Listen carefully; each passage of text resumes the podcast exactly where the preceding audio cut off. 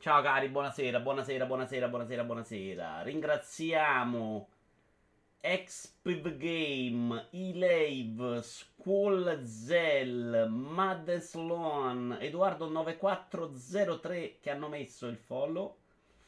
Io come al solito non ho preparato niente, quindi lo si preparerà in diretta qua. Adesso salutiamo tutti. C'ho da farvi vedere perché ho tardato oggi.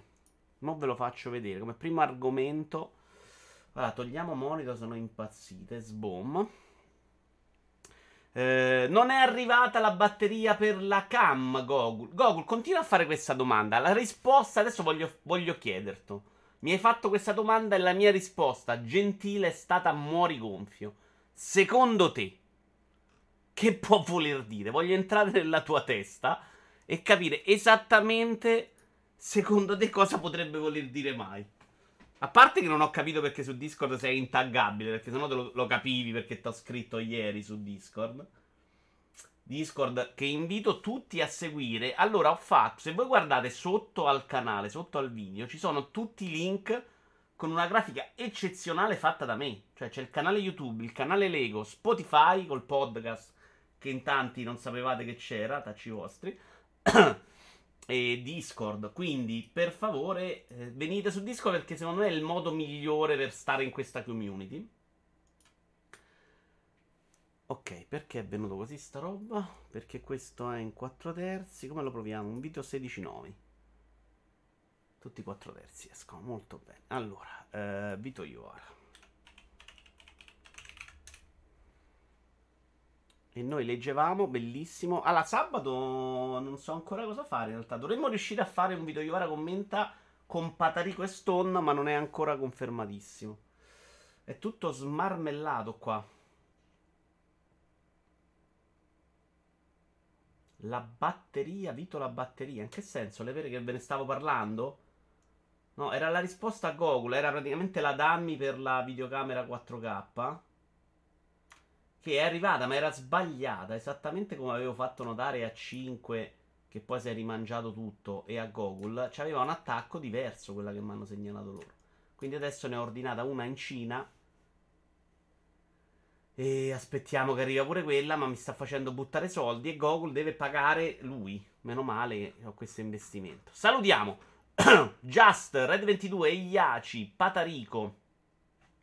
A cui devo dare due pizze da parte di Brusim e non mancherò. Uh...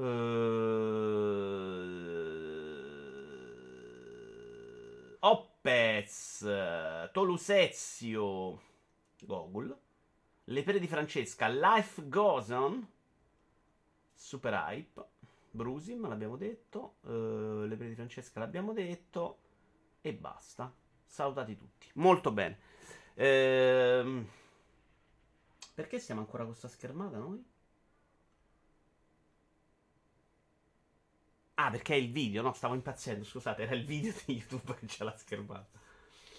Eh, dopo quanto tempo non c'era ancora il Covid? L'ultima volta che abbiamo visto al video di Vara commenta. È vero, è stato una volta a casa mia, però ma non c'era il commenta. Ciao Teo. La domanda mi sorge spontanea, ma dopo oggi ancora mi tiene in punizione con Goku? No, Just, Just, Just, le punizioni sono brevi. Tu sei libero. Non è che ti ho tenuto in punizione sei mesi. Che cosa avevi fatto, Just? Le punizioni mediamente sono piccole. Se no, eh, sei morto per me. Allora, che cosa stavo facendo? Chiudiamo YouTube. Ok. E mettiamo la webcam grande, ok. Non eravamo live, ma il Covid c'era. Sì, sì, il Covid c'era. Non mi ricordo, era un momento migliore, ma ricordo che mio padre aveva fatto tipo un Covid party quella sera e ho risicato un botto. Uh, monitor. Monitor ce l'abbiamo? Sì, questo però no, se lo metto qui voi uscite di testa, tac. Stavo facendo una roba con il programma Lego su Scraps. Uh, l'idea di Stone era farlo anche insieme a voi. Da questa ci ho messo poco tempo. Cioè, stasera l'ho fatto. È solo la, la stanza salottina. Non sono completamente insoddisfatto. C'è da fare tutti i dettagli. Il salottino, secondo me, ci sta abbastanza dentro. Non so quanto conoscete Scraps. Visto così è una chiavica, però volevo farvi vedere con questo programma quanto sono belli i rendering.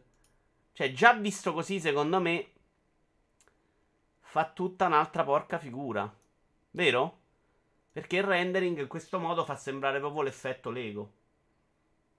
E quindi questo mi fa venire voglia di continuare. Poi onestamente non credo di poter fare cose clamorose. Soprattutto, no, è proprio bello il render. Comunque, programma della Madonna. Cioè, i riflessi fighi, guarda qua. Fatte due o tre foto belle con questo, secondo me viene eccezionale. Eh, però sono una pippa io. Cioè, eh, a parte che ho visto che la cucina ha due o tre versioni diverse. Questa, vabbè, è da colorare. Eh. Però ci fai, a parte che delle cose che non so fare io, però ci fai delle belle cose, è un programma assolutamente easy da usare. Sto usando la versione di, della cucina che credo sia più, in, più nuova, ma ce ne sono due, compre- che cambia proprio il colore delle pareti, cioè ce ne sono, adesso ve la vediamo insieme, no? per farvi capire il dramma.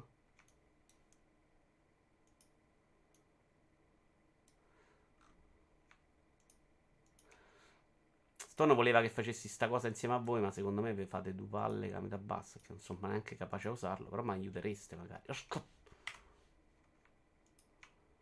Allora, la maniglietta invece volevo farle tipo silver. E adesso vi faccio vedere però come sono quella roba.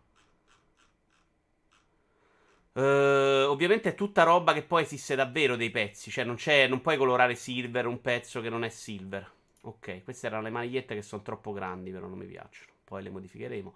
C'è il frigo, c'è un po' tutto, vanno un po' sistemati i dettagli. C'è una Red Bull in frigo. E poi vediamo, insomma. Poi non so se avete notato il dettaglio del cane che è super notevole. Ora, uno dice, vabbè, ma è la cosa di Scraps. Invece adesso salviamo qua, vi faccio vedere una cosa.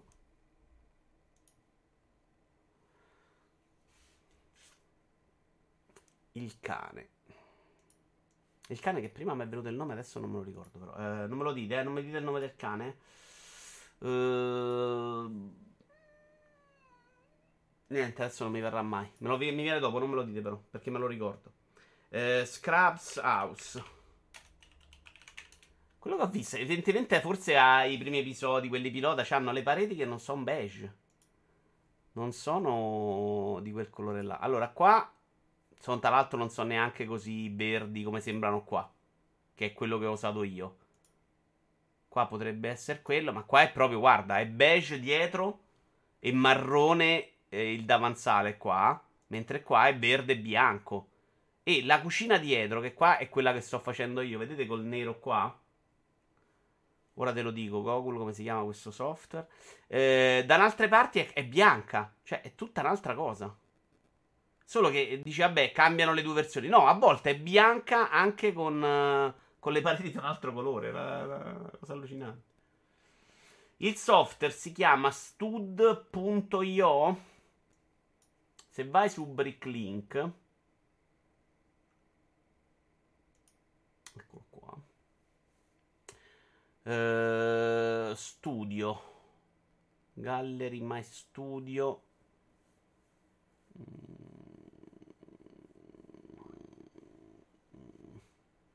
download. Studio 2.0 qua lo chiama, però in realtà non è Studio 2.0 secondo me. No, è Studio 2.0. Ritinteggiano spesso. No, secondo me Iaci è proprio versione puntate pilota e stagioni successive. Sono convinto più di quello. Comunque, gran bello il render. Sono proprio contento di come viene. Eh. Mi è venuta voglia di farlo perché ero già un po' demoralizzato. La mia idea però di quel set non è fare solo il salotto, è fare il salotto, la sala hobby, quella dove ci sta il cabinato di Pac-Man dell'ospedale e il bancone di, di Lisa, si chiamava quella... La... Madonna, non mi ricordo già più i nomi, ma il cervello mio è completamente perso. La moglie di Tark. Talketon e a fare tre piccolini set con queste tre cose per non fare solo il salottino. che nella serie poi non è neanche così indicativo, secondo me. Non è proprio centralissimo. Decideremo, decideremo. Però bello, sono contento del render. Che, vi, che stavamo dicendo? Ah, volevo farvi vedere un'altra cosa, così ci togliamo il momento Lego e lo mettiamo in scaletta. Abbiamo parlato di Lego. Uh, il Commodore che l'altra volta avevo fatto vedere il Super Commodore uh, gigante in grandezza reale. Quando sono andato a cercarlo e ho visto che quello non era assolutamente alla mia portata, ne ho trovato una versione di un tizio che è stato assunto poi dalla Lego, che si chiama McVeigh. E il piccolo Commodore 64 che ho preso io i pezzi è questo qua. Ok, si è staccata la cuffia, dramma. Che odio. Ho capito cos'è che non va, ma non so come risolverlo. Anche Steam Deck si è spento. Perché?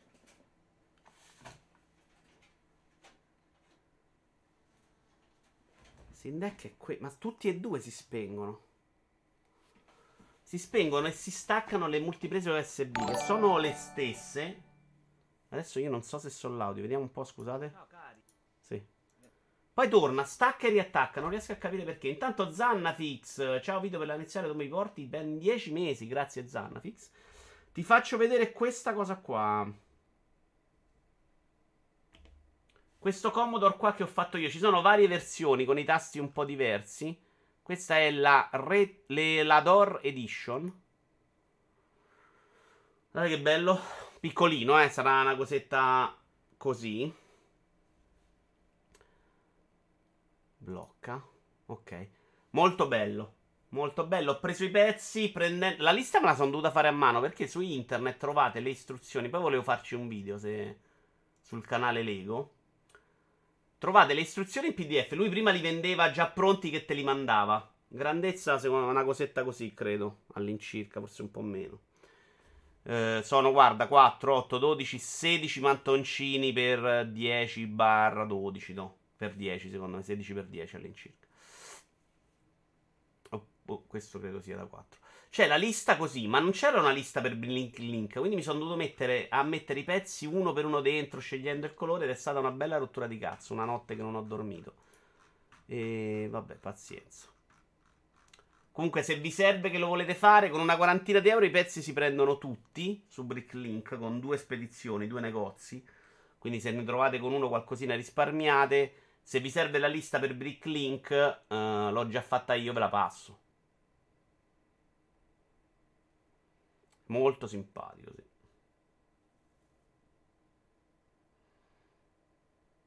No, non sono arrivati gli ACI. Uno dalla Thailandia che spediscono dalla Germania e uno da un'altra parte. Eh, pochissimo no. Pochissimo no, soprattutto perché arriva con due store. Però i pezzi non sono pochissimi. Quanti erano? Aspetta che c'era scritto. 200 eh, e qualcosa. È chiaro che quando fai le cose così è una rottura di cavolo. Però i pezzi costicchiano a ordinarli. E ciao Mafo. Non vi credete che ve lo regalano. Cioè, quando compri i pezzi così, comunque spendi molto di più rispetto a, a quello che spendi con l'ego rapporto proporzione pezzi. Ah, questo è proprio più piccolo in realtà. Eccolo. Qua si vede meglio. Questa è un'altra versione. Con la mia c'ha i tasti più fighi, secondo me. Quella che ho preso io, ha modificato alcune cose. Vabbè. Detto questo, comincerei a parlare dei robe, altrimenti non ne usciamo. Ok. Bello il pezzo sulle tre, sei il solito inguaribile romantico, ti amo. In realtà non era proprio da romantico, Mafo, era proprio diverso. Cioè, oggi ho scritto su Autocast, non ve l'ho messo in scaletta, ho messo in scaletta un altro editoriale che ho scritto per, per Autocast che mi piaceva parlarne con voi, che si chiama Tutto o Niente. Sulle tre era l'opposto del romantico, cioè era facciamo che muore le tre e sti cazzi. Ciao Matto Smatta, grazie, 26 mesi. E... Però facciamo un evento come le tre per i videogiochi. Non dobbiamo fare l'Oscar con le premiazioni perché l'Oscar nel cinema è importante.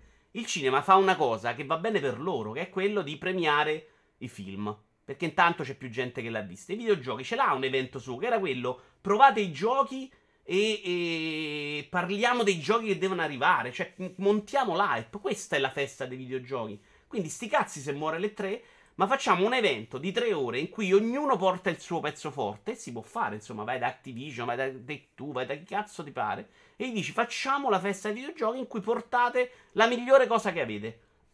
Negli indie mi vado a cercare io il top e faccio la carrellata. Insieme, festa dei videogiochi. La chiamiamo Giovanni, Pasquale, la facciamo organizzare una volta a Nintendo, una volta a Giovanni, una volta a Pasquale. Quello deve essere i videogiochi. I videogiochi non festeggiano mai quello che c'è stato. I videogiochi festeggiano quello che deve venire. E secondo me è una cosa bella del mondo dei videogiochi. È diversa, è una roba che li rende unici, particolari e fighi. Cioè, io questa cosa che l'hype è negativo perché poi la gente impazzisce, non mi mette d'accordo. La gente impazzisce perché è deficiente. L'evento c'è già lo show. Vero? Bravo. Opez, uh, bollino premiato. Allora, dopo ci leggiamo tutto o niente. Vorrei cominciare a togliere qualcosa perché ho una serie di roba vecchissima che proprio no. Tipo l'importanza di chiamarsi Ernesto. Che l'ho visto 122 anni fa. Me ne ricordo pochissimo. Adesso dovrei guardare un trailer. È una di quelle commedie molto Uh, con la cosa degli equivoci, eh? cioè potrebbe essere un film di Vanzina solo che è fatto meglio. È vecchissimo il, il film. Io faccio vedere il trailer così mi restano. Inghilterra, splendide no. dimore, maniere raffinate, gite bucoliche. Ma questa non è l'Inghilterra repressa di Jane Austen. Che significa secondo voi? Non oso neanche sospettarlo. Questa è L'Inghilterra scatenata di Oscar Wilde. Ah, una perfetta delizia. Dalla commedia di Oscar Wilde, Grande cast, tra l'altro. Eh. Io spero che ti comporti molto bene. Di certo mi sento molto bene. No, no, ma la storia la pure mezzo conosceva. Me la fece leggere in inglese la professionista di inglese al liceo. Romantica. Gwendolyn, dobbiamo sposarci subito. Classica commedia. È sempre stato il mio grande sogno quello di amare qualcuno che si chiamasse Ernest sulla moralità. L'unico modo di comportarsi con una donna è di farci l'amore se è bella e di schivarla se è brutta. Dammi qua! Sulle buone maniere. Scranocchiano biscotti. E su altre questioni importanti. E i genitori sono vivi? Sono Comunque, guardate quanti attori della Madonna ci stanno, è incredibile, cioè veramente un super cast. Comunque è bello, divertente, onestamente un po' invecchiato male, si vede. Cioè un po' invecchiato proprio. Però comunque ancora godibilissimo. Però me ne ricordo veramente poco. Quindi andiamo veloci e tagliamo. Se voi avete da dire qualcosa su questo, me lo dite e io ne parlo. Se no andiamo avanti. Stessa cosa per Blow, che non avevo mai visto. Uh, film su uno che spacciava droga. Quel tipico di film che a me di solito piace molto. Del. Um, scalata al successo dei, degli spacciatori, definiamolo così.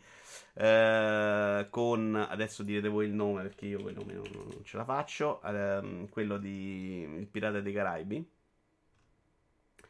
Eccolo qua, Blow 2001 il film, ah, pensavo più vecchio.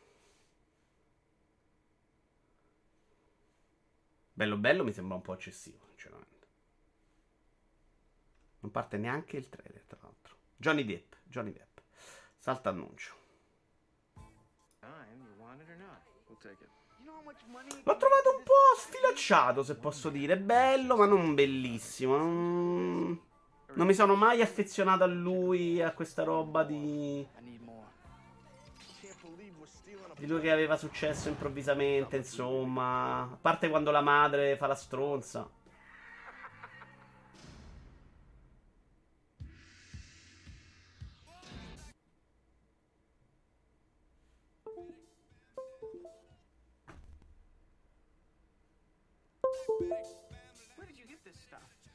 Risolvi questo problema, Gogul, e ti fa ti perdono. Comunque dice troppe cose. Madonna, è tutto praticamente la cosa che smarmella. Vabbè. L'avevo tolta, me lo faceva uguale, quindi io pensavo che. Che non era quello il problema. Uh, non so, cosa vuoi? Tutti solo bello, dite? Quello grasso ha fatto Mane Miser, vero? Tra l'altro Miser è molto bella, me la ricordo. vista a, tratti come si vedevano una volta le serie, però bella. L'avete visto tutti, ma l'avete trovato così bello? Eh, però il fatto che non ricordi niente. Tra l'altro c'ha pure un finale triste. Cioè, secondo me ci prova a fare il film. Però, boh.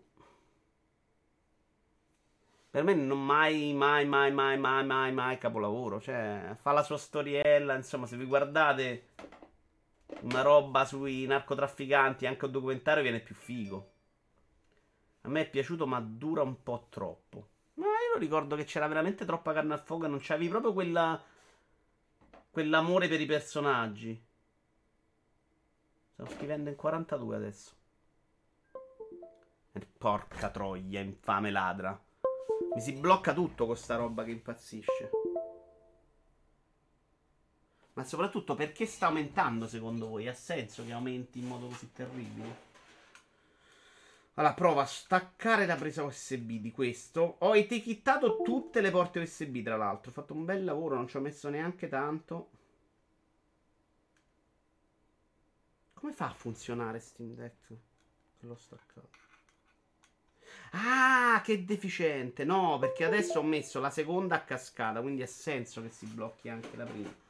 Ed è la prima che probabilmente fa dramma. Non è tantissima la roba collegata, però mi servono le prese, non ce la faccio con una scheda madre. Adesso impazzirà tutto, penso. Eh. È un USB che fa. che mi dà grossi problemi. Adesso, però, ho liberato per mettere l'Oculus. Ho occupato una 2.0 dietro al PC e quindi eh, ho dovuto mettere la seconda multipresa a cascata sulla prima. Ed è la prima che mi dà problemi. Devo provare a sostituire quella a vedere se, se smette. Allora, webcam va. L'audio? L'audio va. Speriamo che risolviamo. Ciao, il Maria. Uh, vabbè, abbiamo parlato al volo di, di, questa roba più vecchia. Ci facciamo. Dai, storia di Roma di Indro Montanelli. Il libro ve ne ho parlato, però l'ho letto tipo un anno fa. Parliamone al volo velocemente. Mi è piaciuto un sacco. Uh, l'avevo preso perché su Focus Storia, la rivista che trovate su Ridley c'era uno spezzone ed era molto divertente l'incipit del libro in cui lui scherzava sulle origini di Roma, mi era proprio piaciuto. E secondo me ne abbiamo parlato, però sono abbastanza sorpreso. Forse ne ho parlato su Discord. Eh, velocemente, mi è proprio piaciuta la storia come la racconta. Pare che ci siano anche diversi errorini. Oggi è un libro di 40 anni fa, probabilmente, se non di più. ci sono un paio di pezzi in cui il suo sessismo imperante viene fuori non benissimo. E molto bella la prima parte, quella in cui poi lui romanza un po' di più, ci scherza sopra, ci fa le battutine. La seconda parte, che è molto più didascalica e racconta un sacco di cose che avvengono in, nel periodo finale di Roma, che è gente che muore, gente che viene ammazzata, gente che muore, gente che cambia, nomi che si ripetono, non ci ho capito più niente. Cioè, lì ho proprio sofferto perché il mio cervello non gli stava dietro. Eh, ciao Boblon, stiamo parlando di Storia di Roma di Indro Montanelli, un libro che ho letto un sacco di tempo fa. Però comunque super scritto bene, super gradevole e molto divertente.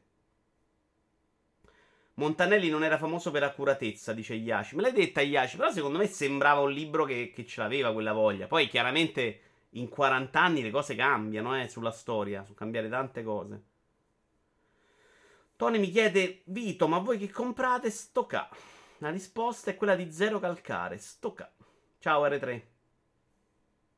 Però bello, mi è piaciuto. Se vi piace Roma, vi piace la storia, insomma, la fa anche meno celebrativa di quanto si faccia di solito di Roma, super fantastica, che vinceva tutte le battaglie. Ecco, è bello, è bello, è bello proprio scoprire alcune cose, tra l'altro, sulle origini, su come fosse molto più legato agli Etruschi di quanto non si creda a Roma e agli Latini che abitavano la zona. Tanto interessante, tanto interessante, seconda parte tu parli così. Però ci sta, ci sta, ci sta, ci sta. Ehm... Andiamo su un'altra cosa super vecchia e poi passiamo magari a leggere l'editoriale. Vedete, il problema di fare questa roba super di mesi è che veramente Ignazio fa la mia memoria non ci sta dietro, a meno che non sia qualcosa che mi è rimasto particolarmente nel cuore. Di videogiochi non ne paghiamo, però mi sono fatto 22 ore in 3 giorni di Nobody Saves the War. Aston è una serie su Netflix su un, um, uno stilista.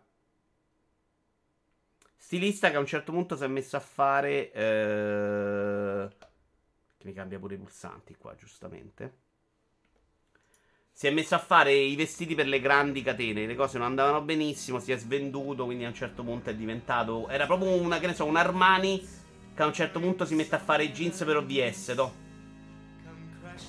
Per farvi capire un po' il paragone. E quindi c'è questa sua discesa in cui poi perde il controllo del marchio. Addirittura proprio vende il suo nome. Ascesa e caduta del suo impero.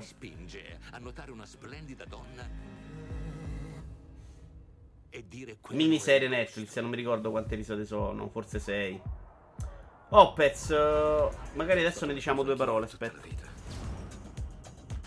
Finché un giorno ho cominciato a fottermene. Mia moglie pensa che tu sia un genio. Credo che sia una parola pericolosa. Una volta che ti definisci un genio, smetti di crescere. Olston per te oggi, Olston per te tutti i giorni, Olston per il tuo mondo.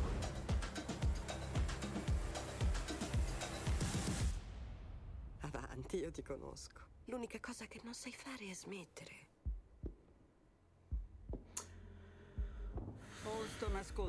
Non è male, Brusi, mi devo essere onesto. Alla fine me la sono guardata, me la sono goduta. Succedono tante cose, quindi non è mai noiosa. Non è neanche eccezionale, però, onestamente. Cioè, secondo me, quello che, che- che è bello. Io, a me piace molto quando guardo una serie eh, TV o un telefilm. Ed è il motivo per cui mi piace Sorkin da morire. Perché mi piace proprio lo scambio, il bel dialogo, no? Non stiamo lì a guardare della gente che si dice cose banalmente. Stiamo lì a guardare delle cose che sarebbe bello che hanno un dibattito molto bello da seguire, no? Con delle belle battute contro battute. Invece, tendenzialmente questa roba non la fanno tantissimo. Quindi, mediamente, è vero che, che stai ad ascoltare una storia e succedono cose, però non ti rimane niente alla fine. Cioè, che ti rimane di questo che ha fatto? Sì, prima fa i soldi, poi li perde, poi va avanti. Però nel complesso si guarda, insomma. Onestamente, a livello storico riesce a percepire veramente troppo poco, secondo me. Che era quello che in una serie del genere un po' mi aspetto. Cioè, di leggere tra le righe quello che c'è di contorno. E invece è la storia di, di sto stilista, se vi piace o no. Poi fai una lista di quello che parli stasera. Assolutamente sì, sotto il video YouTube o anche qui su Twitch lo trovate sempre. Non vi metto il link, non vi metto il minuto perché non ce la posso fare. C'era un ragazzo, Dio benedica, che a un certo punto me lo faceva lui l'elenco, il minutaggio. Io non ho tempo di fare anche quello, ragazzi. Non c'ho proprio tempo, voglio bene, ma non ce la posso fare. Eh, una cosa vista già un po' più di recente, quest'estate, Erwin la stegra. La strega. Erwin la strega. Io comunque ho perso proprio l'uso della parola. Purtroppo questa roba me la ricordo proprio anche poco, ragazzi. Mentre la strega già ce un ricordo più vivido. Ne avevo par- sentito parlare molto male. E questo che era il figlio di Miyazaki, no? Quello che aveva fatto Terra Mare. Senti Erika, tu non hai mai desiderato Quello in di CG. essere adottata e di andare a vivere in un altro posto? No. Io ho sentito molto criticare lo stile, ma devo dire che questo stile da mm, filmato di Dragon Quest a me piace un botto invece. Giamatte, benvenuto. Poi non è pulitissimo ed è molto banale su delle cose, non è super dettagliato e si vede. Però non è neanche brutto secondo me. Onestamente a me non dispiace, non ho trovato un problema il- lo stile o la, la realizzazione tecnica. Il problema è che la prima parte, tutta, cioè tutto il film è la costruzione di, di- di- di questa storia. C'è una ragazzina in orfanotrofio che viene presa da una strega. Lei era stata lasciata lì dalla madre, ma non si capisce bene, te lo spiego alla fine. E, e c'è tutto lei che si deve abituare poi a vivere con questa strega cattiva, il marito che è un mezzo demonio. Ok, quando finalmente ti dà l'impressione che stia crescendo, fine del film. Punto. Rimani come un deficiente. Ciao Zacca, come se fosse una prima parte. Arriva veramente troppo di corsa al finale con un flash forward della Madonna che non ti aspetti perché non c'entra niente. Il film viene tagliato. Fessura, benvenuto. Il figlio sempre ben incitato dal padre. Che gli dice oh, parole orribili, vero Iaci? Sono caduto? No. Non so perché si è bloccato il trailer, vabbè.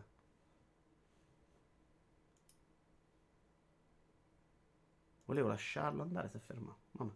Eh, quindi, tutto sommato, sono d'accordo sulle critiche. Cioè, gli manca proprio la, la progressione del film, la storia, l'intreccio. Non c'è niente. E tu rimani come uno scemo. Perché alla fine le basi per metterci un bel film dentro le aveva quasi costruite. Solo che a un certo punto se le perde completamente. Più che altro il problema sullo stile è che arriva da uno studio che faceva una cosa diversa e il pubblico è rimasto spiazzato e quando la massa vede una cosa diversa urla a prescindere. Sì, assolutamente Opez, però anche sti cazzi. Cioè io quella roba la supero abbastanza. Non è molto tenero con il figlio. Lui sarà proprio un rompicoglioni Miyazaki, secondo me, importante. Ma il genio non salta una generazione, eh. Vai a capire. Magari più bravo del padre, ma c'hai quel nome sulla testa in cui non puoi emergere. Cioè, alla fine, essere figlio di è sempre molto complicato, secondo me. Nel mio piccolo, un po' questa cosa la patisco. Perché comunque sei sempre gi- confrontato. Ciao, grande splash. Eh, quindi alla fine non ve lo consiglio. Ciao, grande splash. Stiamo parlando di Goro Miyazaki, sì, di questo Erwig e la strega. Che non posso dire di averlo considerato tempo sprecato, però onestamente manco tempo speso benissimo. Mm. Allora, guarda, faccio anche un vecchio argomento. Vogliamo giocarcelo? La Francia prova a salvare le librerie di Amazon dal posto. Non me lo neanche ricordo. E vediamo di che trattava. Vabbè, come figli di Jordan che nessuno ha giocato a basket a livello professionistico. No, no, ma che tu non ce la faccia, Zanna, è un altro discorso. Il problema è quando stai lì invece, cioè essere eh, il figlio di Jordan che arriva in NBA è una tragedia, cioè c'è sempre uno che dice, vabbè, però non sei come tuo padre. No? È vero che passano gli anni, cambiano i commentatori, però in alcune cose questo raffronto ce l'hai sempre. Cioè, pensa a un figlio di Maradona. Cioè, do cazzo vai? Magari sei bravissimo, ma c'è sempre qualcuno che ti abbassa di livello perché dice sì, vabbè, ci aspettavamo qualcosa di più. Mi ero illuso che potesse fare qualcosa di buono dopo aver visto La collina dei papaveri. Poi ho scoperto che la sceneggiatura non era la sua, che c'era la supervisione del padre. La collina dei papaveri, sai il grande splash che a me è piaciuto un botto? A me piacciono molto quel tipo di film dello studio Ghibli, cioè quello sull'amore giovanile, piuttosto che quelli ambientali sulla terra che sta andando a puttane. La collina dei papaveri a me piacque veramente un sacco. La Red, secondo me, se vi faccio vedere questa cosa, mi manda in galera. Pazienza. Ciao, Monaco. Troppo severi col povero Goro è molto meglio dei racconti di Terramare. I racconti di Terramare lo ricordo abbastanza noiosetto. Comunque questo mi era piaciucchiato. Forse è uno dei miei preferiti. Adesso non riuscirei a ricordarmeli, a metterli in serie, però uno dei miei preferiti. Di recente ho visto Il Castello di Cagliostro, non lo trovo all'altezza di, di questo, per dire. Eh, il figlio di Chiesa mi era venuto in mente R3, però eh, il padre è uno di quelli che era fortissimo e quindi se c'eri te lo ricordi come uno molto forte, secondo me molto più del padre, però non ha avuto la carriera per dire oh ricordati tuo padre Chiesa chi era. Perché in quel periodo calcistico storico era abbastanza schiacciato. Cioè, in nazionale mi pare manco venisse convocato. Collina dei Papaveri, bellino. A me piace, piace molto. Per esempio, uno dei miei preferiti. Adesso. uh, un giorno ce la facciamo una roba sullo studio Ghibli, no? È quello che c'ha il seguito. Allora, si sente il mare, un po'. Si sente il mare, forse è l'unico che ancora devo vedere. La ricompensa del gatto. Io sono affezionato ai classici, Totoro e la città incantata. Io non così tanto a quei due. Guarda, facciamolo sto giochino, va.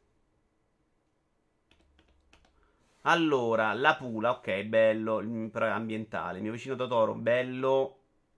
Con i nipoti, effettivamente bello. Tombola delle lucciole, capolavoro assurdo, ma non lo rivedrò mai nella mia vita. Eh, si alza il vento, piace anche a me, è piaciuto tanto. Kiki, molto bello, piaciuto molto. Pioggia di ricordi, pioggia di ricordi. Ah, è quello che non ho visto, pioggia di ricordi. Ce l'ho, tra l'altro, in Blu-ray in due versioni, ma non, non l'ho visto. Si sente il mare, non mi ricordo qual è.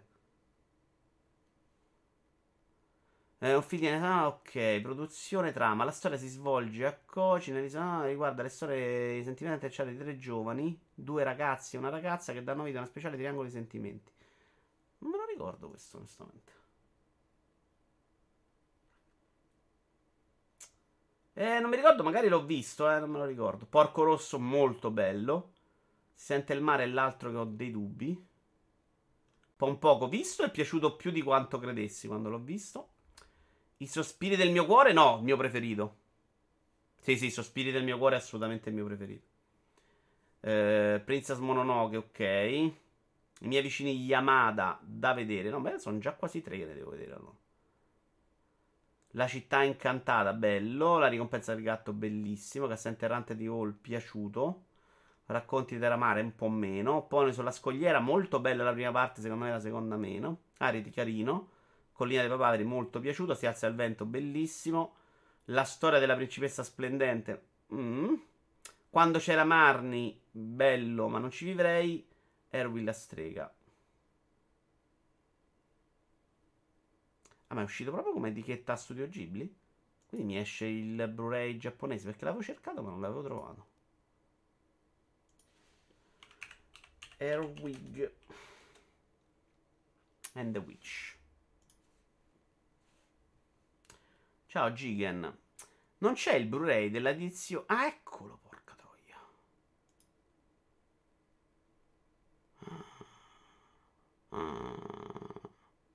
Dramma. Ma è uscito? Porca puttana, me lo son perso. E quando lo trovo nella mia collezione sta roba? Andiamo su eBay. È finito tutto, ragazzi. Sera devi giocare. Hai provato Windjammers 2? Un classico scempio del discorso di Nico- Nicolas Cage che ha cambiato il suo cognome originale da Coppola a Cage per paura di cadere nell'ombra del signor Francis. Non, non sapevo questa cosa, Gigan. Windjammers ho fatto una partita offline. Mi piace, ma neanche ci vivrei troppo. Porca puttana, se è uscita sta roba è dramma. Ma l'ho cercato un sacco di volte, tra l'altro. In Giappone vanno fortissime sti roba dei cartoni. Ne ho comprato pure qualcuno delle volte. Sono bellini. Poi, onestamente, ci fai anche meno nella vita. Però sono simpatici.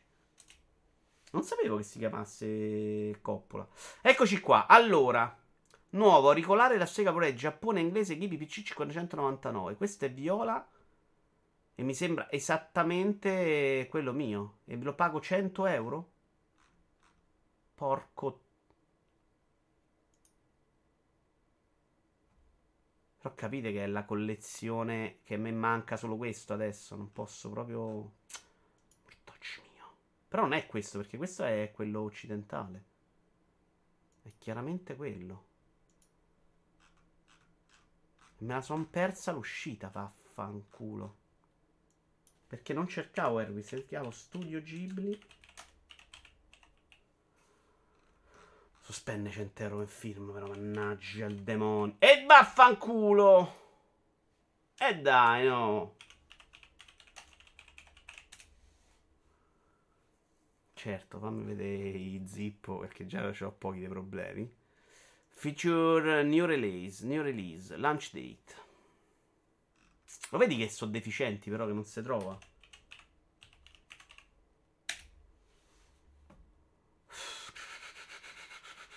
questa collezione che è bellissima, super della Madonna, e adesso devo andarmela a comprare. Ma tra l'altro il Giappone pago pure la dogana.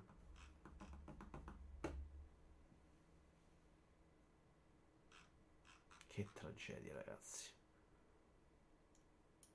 PCXE 5999. PCXE 5999 non esce fuori.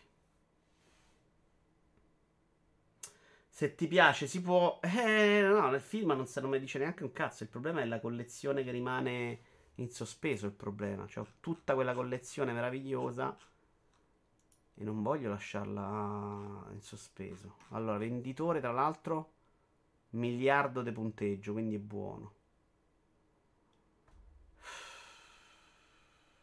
Vabbè, ci penso dopo decido. Non la faccio sta cazzata, vi conosco. Devo capire bene se non riesco a trovarla a un prezzo decente. L'alternativa è vendere tutta la connessione. Sì, live, ma tu scherzi, ma è esattamente quella per me l'alternativa. Altrimenti non ce la faccio. Se riesco a vendere non è un problema. Tipo Assassin's Creed mi sono salvato. litigando con, uh, con Ubisoft. Che dopo le vendo e muoro tana per tutti.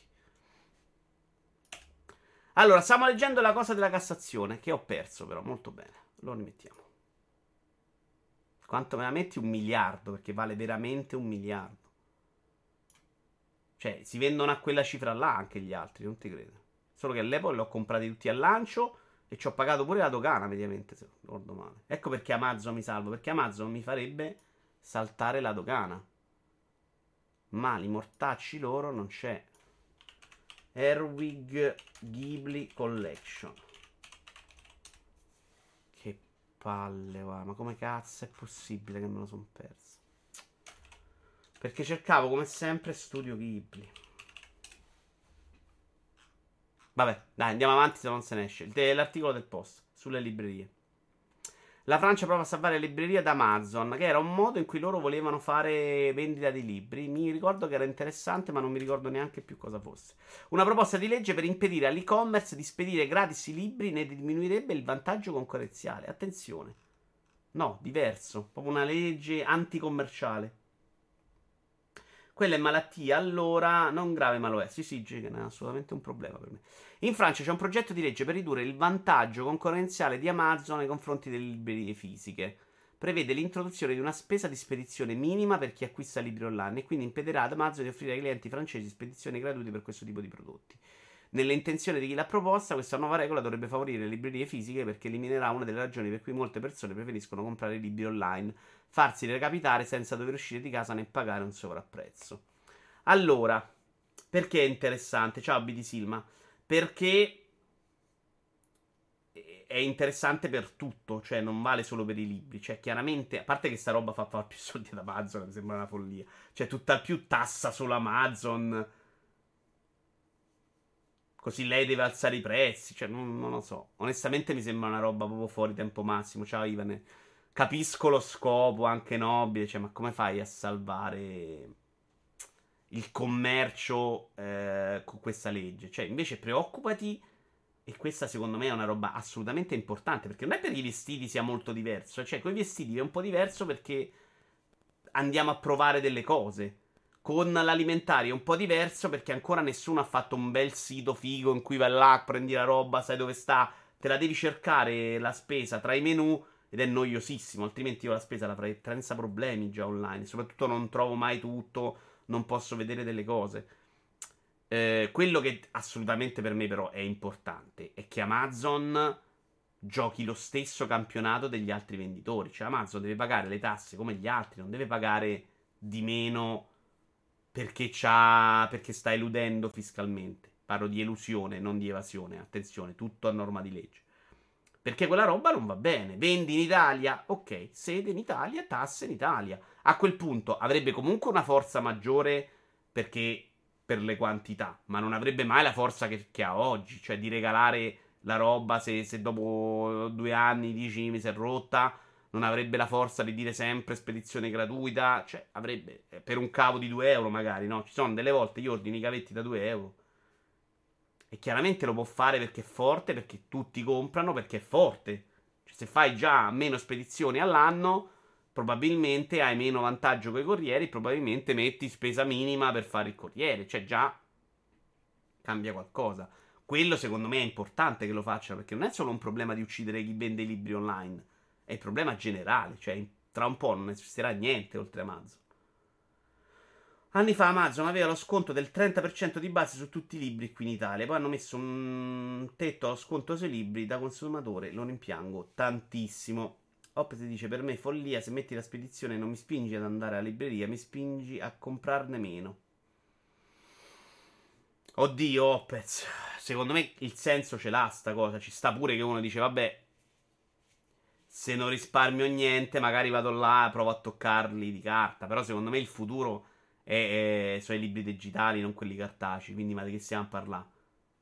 Cioè, che, che salvi a fare le librerie se il futuro è digitale? È in se la gente lo conoscesse il Kindle o derivati o simili, ma col cazzo che leggi fisico, cioè secondo me è la roba che eh, ha nettamente eh, più vantaggi a leggere digitale piuttosto che fisico. Cioè, se compri un gioco digitale, non devi alzarti a cambiare disco quando cambi in gioco, ma fondamentalmente è la stessa cosa.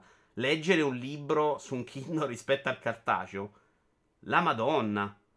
Cioè, c'hai la retroilluminazione, c'hai solo le pagine a destra e non quella a sinistra che è una rottura di palle, quindi super comodità. C'hai il problema del peso, del trasporto, dello spazio. Cioè, secondo me è la roba che assolutamente non ha proprio futuro cartaceo. Quindi salvare le librerie, ma che cazzo serve? Mi sembra, dice Monaco 90, che si sta cominciando a pensare ad un Amazon Tax. Il problema è la lentezza burocratica. Monaco, ma assolutamente è impensabile. Io trovo proprio allucinante che queste cose esistano e che siano addirittura incentivate dal governo. E parliamo poi anche del discorso lavoratori che a me non mi è permesso di fare quello che fanno loro. Però facciamo finta che da quel punto di vista sono fantastici. Quello che non va bene è che giocano con regole diverse. Cioè, ma che vuol dire che tu stai lì e paghi meno tasse? Cioè, io come faccio a essere concorrenziale con te se io su un prodotto pago 1 e tu paghi 10? Cioè, se io pago 10 e tu paghi 3? No, c'è chiaramente uno svantaggio. È come giocare a calcio 12 contro 10. Non c'è senso, no? Capisco che la Juve è più forte e quindi giochi con Vlaovic piuttosto che Murici. Però poi dobbiamo essere 11 contro 11 e l'arbitro deve fischiare uguale per tutti. Se no è. Che non è libero commercio, è una tragedia. Questa roba va, va sono convinto che vada regolarizzata in qualche modo. Sti cazzi del capitalismo e della libertà, eccetera, eccetera. Siamo tutti l'altro giorno, avete visto Microsoft, eh, le multinazionali, i gruppi, i complotti. Ma ci avete presente quanto soldi fa Amazon al giorno e quanto sia diventata importante nello smercio delle nostre merci? Un punto è che secondo me queste decisioni non tengono conto di zone dove magari di librerie non ce ne sono neanche. Ovvio, splash. In Europa è un problema minore, però in America immagino che sia un problema più grosso. Eh. Chiaro che sì, cioè libri magari non ti arrivano neanche tutti, magari c'è la libreria ma non è aggiornata, non puoi avere tutti i libri, devi ordinarlo, arriva dopo 20 giorni. Che sti cazzi è un problema come si faceva una volta, però secondo me è proprio antifuturo.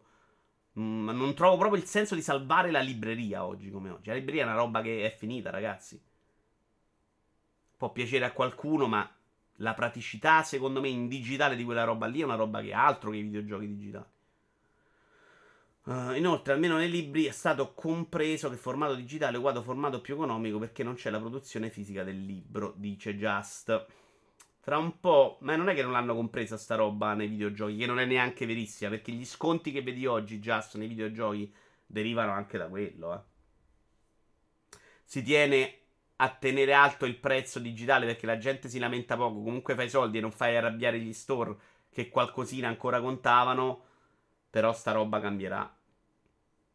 Tra un po' saremo autorizzati come saremo av- avatarizzati come un bel film con Bruce Willis, al momento non ricordo il nome. Geniale, visionario quella pellicola. Uh, avatarizzati come nel film con Bruce Willis. Non, non so di che film sta parlando. Albi dice: Ecco, io su cartaceo ormai compro solo qualche graphic novel, per il resto vado completamente di Kindle. Guarda, se non lo trovo su Kindle, Albi anch'io compro ancora fisico, ma faccio proprio fatica. Cioè, faccio proprio fatica a leggere, onestamente, proprio di vista, dei problemi di vista. Però deve non starci la versione, fis- eh, la versione digitale. E a volte, se c'è solo quella fisica, non compro il libro. Cioè, per me è diventato troppo essenziale Kindle. E ho, ho, cominciato a comprare una roba che non avevo fatto, anche una graphic novel digitale, perché sulla versione iPad di Kindle, comunque ci guardi anche quelle. Ho preso Bevi l'acqua quest'estate lì.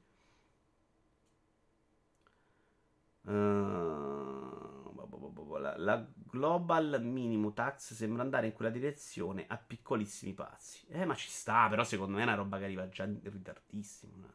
È una roba che chiaramente non ha senso in un mercato normale.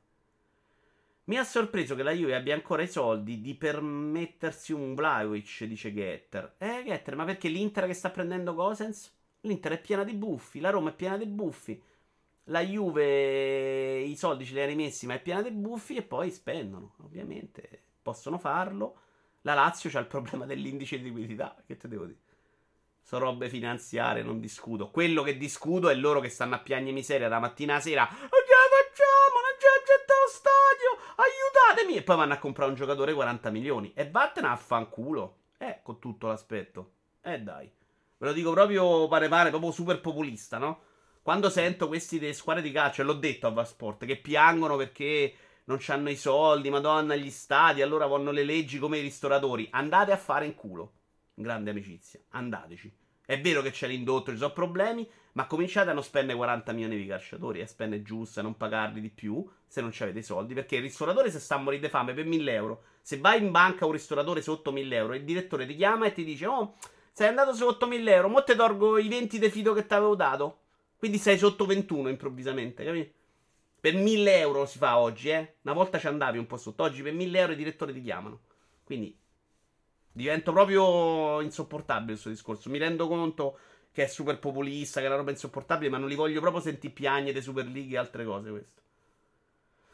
Mi sembra igualone. Sui libri sì, sui libri, sui libri secondo me non c'è proprio paragone. Cioè non c'è nessun vantaggio perché comunque lo rivendi. Mentre nei videogiochi c'hai ancora il vantaggio della rivendita e il fastidio è veramente minimo. Cioè se sto giocando due giochi su PS5 c'è la rottura di coglioni di cambiare disco. Per i libri per me poi è diventato proprio un problema mh, fisico. Cioè io non faccio, mi si stanca la vista dopo tre secondi, devo avere una luce dietro. Mi sono comprato il collarino con le lucette per leggere senza stancare troppo. I fumetti soffrono ancora abbastanza sui reader. Ciao Stoncaro. Abbiamo messo i pulsanti? Ah, quelli sotto, dici Stone? Link? C'erano già prima, eh, ne ho solo aggiunto qualcuno. Infatti l'Inter mi ha sorpreso pure, a tratti sembra che dobbiamo vendere tutta la squadra, ma compriamo Gosens, che è un super giocatore tra l'altro. Wallone vuole farsi digitalizzare Vito Iuvara, questo lo so, dici. Però il problema è che quando vuole farsi un backup sicuro ha bisogno di un corpo solido per poter estrarre la chiavetta dell'ingresso USB. Quello è il suo problema principale, vatti a fidare. Però posso dire che i manga in digitale hanno senso. Guarda, su iPad secondo me ha senso abbastanza tutto. Anzi, eh, ci leggo Topolino. Per farvi un esempio, secondo me va molto bene. C'è proprio il formato giusto. Capisco se alcune graphic novel invece non c'hai una visione d'insieme. Però in futuro immagino che verranno pensate anche per quel formato là. Quindi, problema molto relativo, secondo me. Certo, su Kindle, con quella velocità di girare la pagina, una graphic novel non ce la leggerei. Sulla versione, sull'app Kindle per iPad, secondo me molto bene invece. E quella di Bevilacqua, per esempio, bene ma non benissimo, perché comunque era una graphic novel molto visiva in cui c'aveva lo spazio per la vignetta da pagina e quindi un po' ti perdi. Alex dice: Ho lo stesso problema con i libri fisici. Devo dire che con il Kindle è tutto un altro mondo. Adesso non ho più problemi di illuminazione. Riesco a leggere senza stancare la vista. Assolutamente. Poi carattere, cioè, io ho tipo quattro parole a pagina. cioè, c'ho carattere così. Tranquillamente posso leggere. Poi, oh, ma guardate che la roba della pagina destra e pagina sinistra è molto sottovalutato. Era scomodo leggere i libri l'altra pagina, eh. Cioè, quella destra stai comodino, quella sinistra è una rottura di cazzo. Devi metterti su una sedia. Se stai sul letto a leggere, quella pagina a sinistra è noiosissima, era scomodo. Quello di Spotify di terrore, dice Stone. Oh, Stone.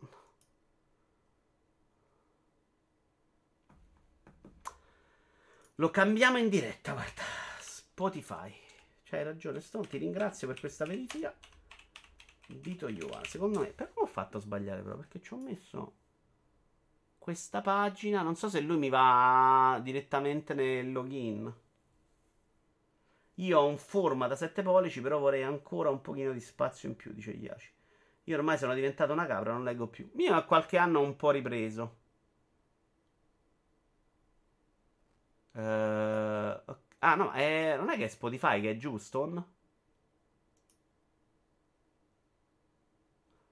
riesco ad aprirlo. Spotify. Se qualcuno è più bravo di me e ce l'ha sotto mano, mi dai il link de, di Vito Ioara? Che io vado su apri lettore. Ah, facciamolo insieme, no? Però mi sa che si è incartato Spotify. Eh? Apri il lettore web. Non si sta aprendo. Mancano i colori agli e-reader prima di poter completamente sostituire i libri. Nel Kindle sì, Zack. Nelle app per iPad no. No, no, ma è giù Spotify, Stone. Vedete? L'avevo testati. Ah no, adesso è partito. Eh, bo- bo- bo- bo- bo- bo. cerchiamo Vito Iovara. VitoIovara.com. E il link è questo. Siamo d'accordo? Open Spotify. Eh no, è quello, ragazzi. Allora, se io vado qua, modifica riquadri. Quello di Spotify. Eccolo qua, è quello che ho fatto io. Invia. Modifica riquadri e dovrebbe funzionare. Grazie, grazie del link, amici miei, grazie. Ma credo siano proprio loro con dei problemi. 502 Bad Gateway, vedi? Poi ci riprovo comunque a vedere se, se c'è qualcosa di sbagliato. Uh, Stavamo parlando delle librerie, quindi boh, non so, io credo che, che le regole da fare siano diverse. Non, non quel tipo di touch. Mi sembra che non risolva niente e, no- e non risolve niente in generale perché il problema, secondo me, si riproporrà su 2000 altri articoli. Cioè, non è un problema solo di libri, è un problema di tutto. Cioè, le scarpe già è diventato molto più facile che la gente le compri online. Ma è proprio più facile del negozio. Cioè, se una scarpa tu vai al negozio e gli dici, guarda, te la voglio ridare indietro. E c'è quello con la faccia da cazzo infastidito, è il problema. Tutto online, via, boh, la rivoglio, vai, cambia. Allora, eh, abbiamo ancora film a un miliardo. Io vestiti sono 4 anni che prendo solo online. Io quando sono grasso non li prendo, quindi solo magliette. Amazon ha acquistato una società di link a colori, dice R3. Ok, quindi il mondo sta per finire, mi dice R3. Certo è proprio lento già così il Kindle, secondo me, a sfogliare pagine, quindi ce n'è ancora. Film brutto, La guerra di domani, che era quello, mi sa, di Netflix original eh, sulla eh, cosa nel tempo, la figlia nel futuro, che poi si rincontra nel passato. Mi è piaciuta la descrizione. Devo fare proprio chiaramente quello nella vita, io sono troppo bravo a, a raccontare le trame. Avete visto Muri?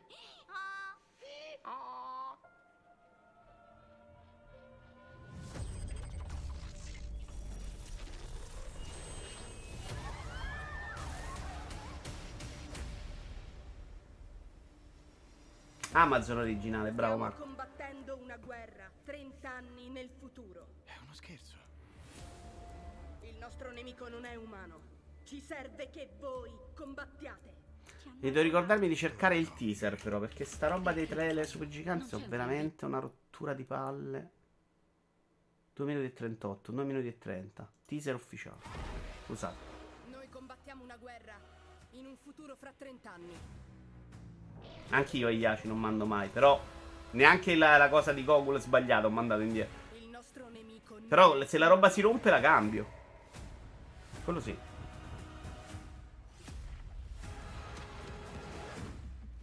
La moglie del protagonista è anche la protagonista di Glow o di Dead Lasso, una dei due secondo me. Allora, brutto, ma brutto abbastanza infame, secondo me potrebbe andare nel cinema Patarico, ma soprattutto c'ha quella roba di questi fare un film sui loop tempo, sui giri temporali, sia sempre molto complicato perché devi, devi stare attento a come te la gestisci. Cioè, Ritorno al futuro è molto bene perché secondo me se la giocano proprio bene negli incastri, in quello che succede. Qui c'è questi che arrivano dal futuro, chiamano la gente dal passato per risolvere la guerra, quello risolve la guerra, ma a quel punto nel passato non ci dovrebbe stare più la gente che arriva dal futuro.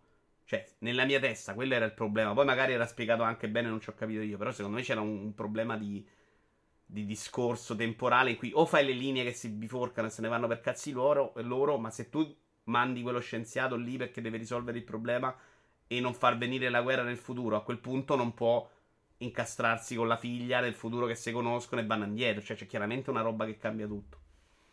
Cioè, la figlia del futuro doveva sapere che il, che il padre poi era tornato, no?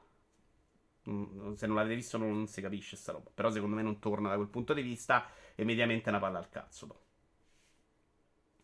Il mio show è diventato il bidone dell'umido del cinema moderno. Sì, Pada, ma pensavo fosse proprio la... una scelta stilistica. C'è sempre l'effetto ritorno al futuro. Che è f- l'unico film coerente con questi temi. Ce la fa, eh? Ora. Onestamente dovrei ristudiarmelo oggi per far capire se sta roba funziona. Ma secondo me funzionava quello. Questo qui, secondo me, si perde proprio. A un certo punto non gli frega proprio niente e fa un disastro. Scusate, ma neanche mi è venuto di copiarlo? Ha fatto copia e incolla, ma l'ho perso. Non volevo parlarvi. Dovevi... Ah, ma perché è cambiato? Adesso fa anche film belli, Patarico?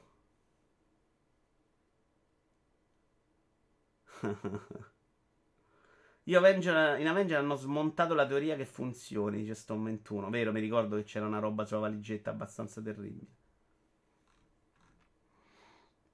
E film, un altro film, questo molto famoso, questo l'avete visto, Pretty Woman, film super celebrato, probabilmente più per la canzone che per il film.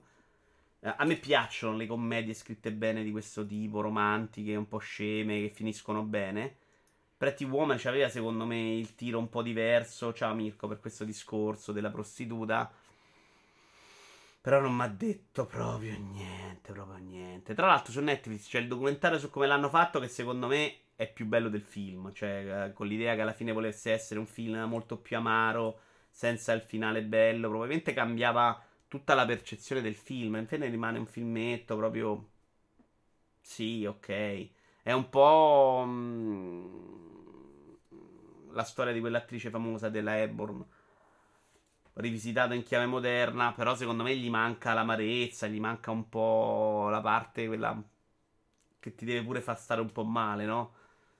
E invece c'è lei che va lì, spende. Ci sono un paio di momenti ricordabili, non, di, non riesco a definirli memorabili, tipo lei quando va a fare spesa e torna e fa la fenomena, però poca roba, secondo me, veramente filmetto. Pensavo molto meglio, onestamente, mm, per quanto non ne ho sentito parlare nella mia vita. Ha messo Green Knight, opera d'autore e massima espressione di cinema nel 2021. Tutti lo hanno schifato e lui ha avuto paura. Uh, andiamo avanti, andiamo avanti, andiamo avanti con l'editoriale, quello volevo, di cui volevo parlare con voi di Outcast. Ce lo leggiamo tutto perché li faccio brevi, che stanno nel futuro.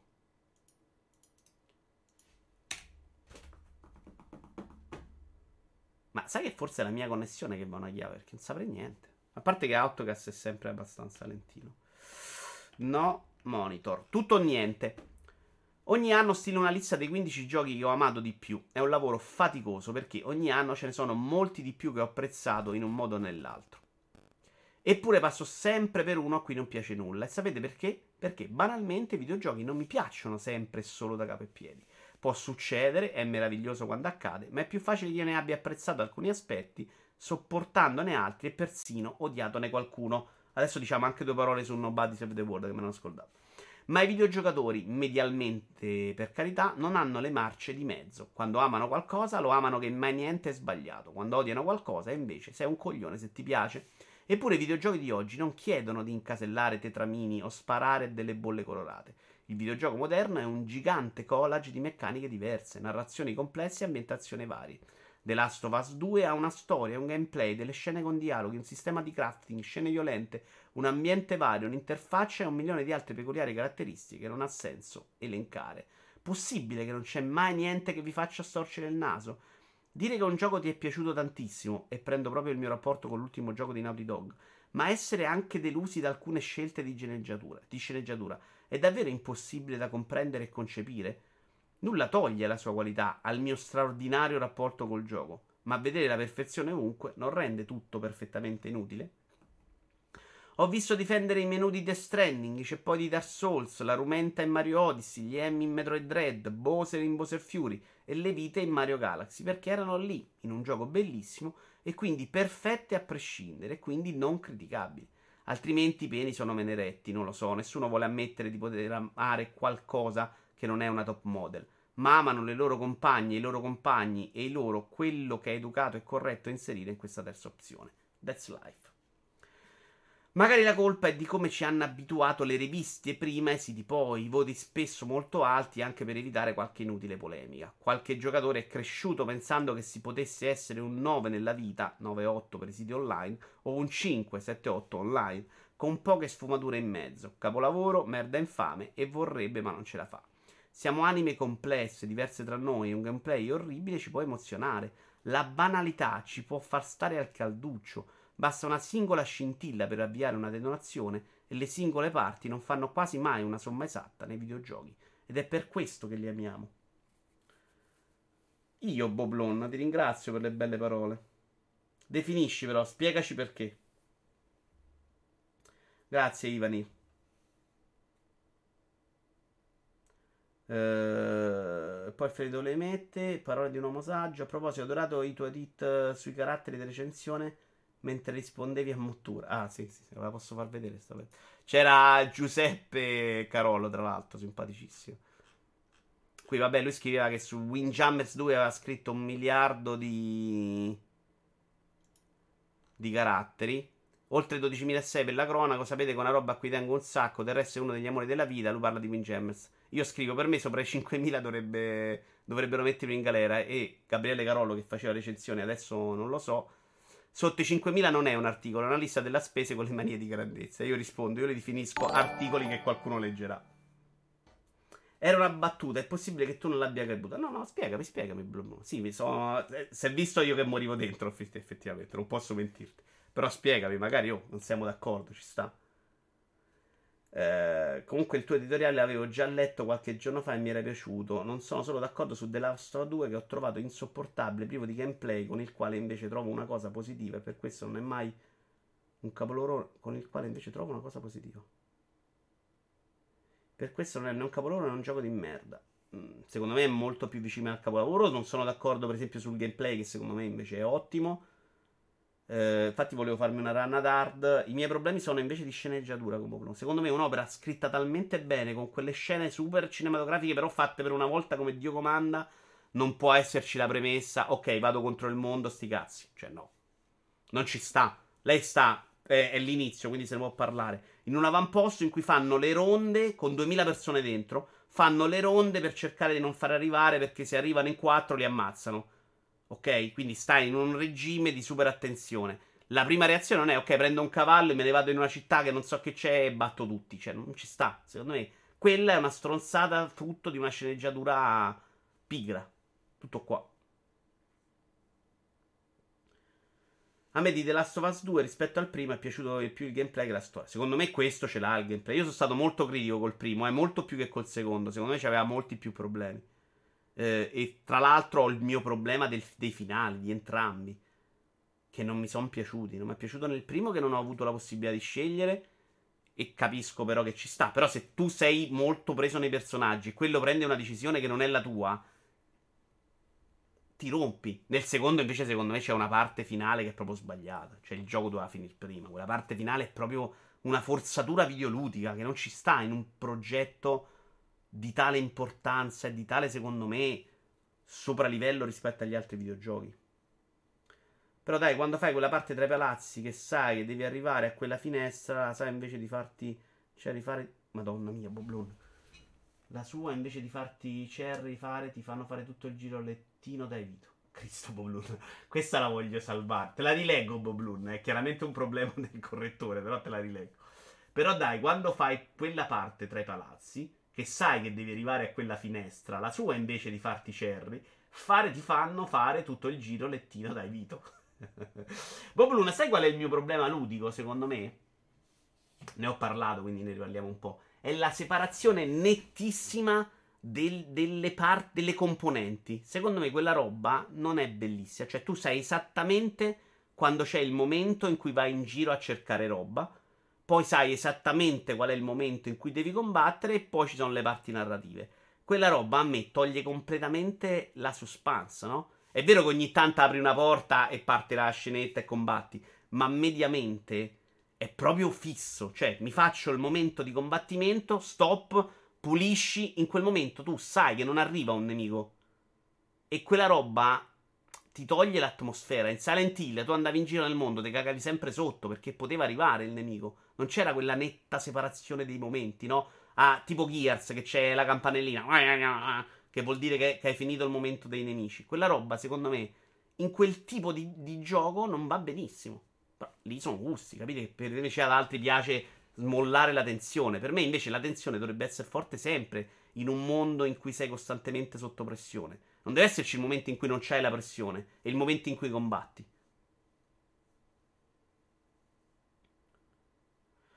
Potevano fare una storia a più ampio respiro. Ho avuto la sindrome alla Tomb Raider. Uh, sulla storia sono abbastanza d'accordo le breve di Francesca. Sulle scene no. Secondo me nei videogiochi non si era mai visto niente di simile.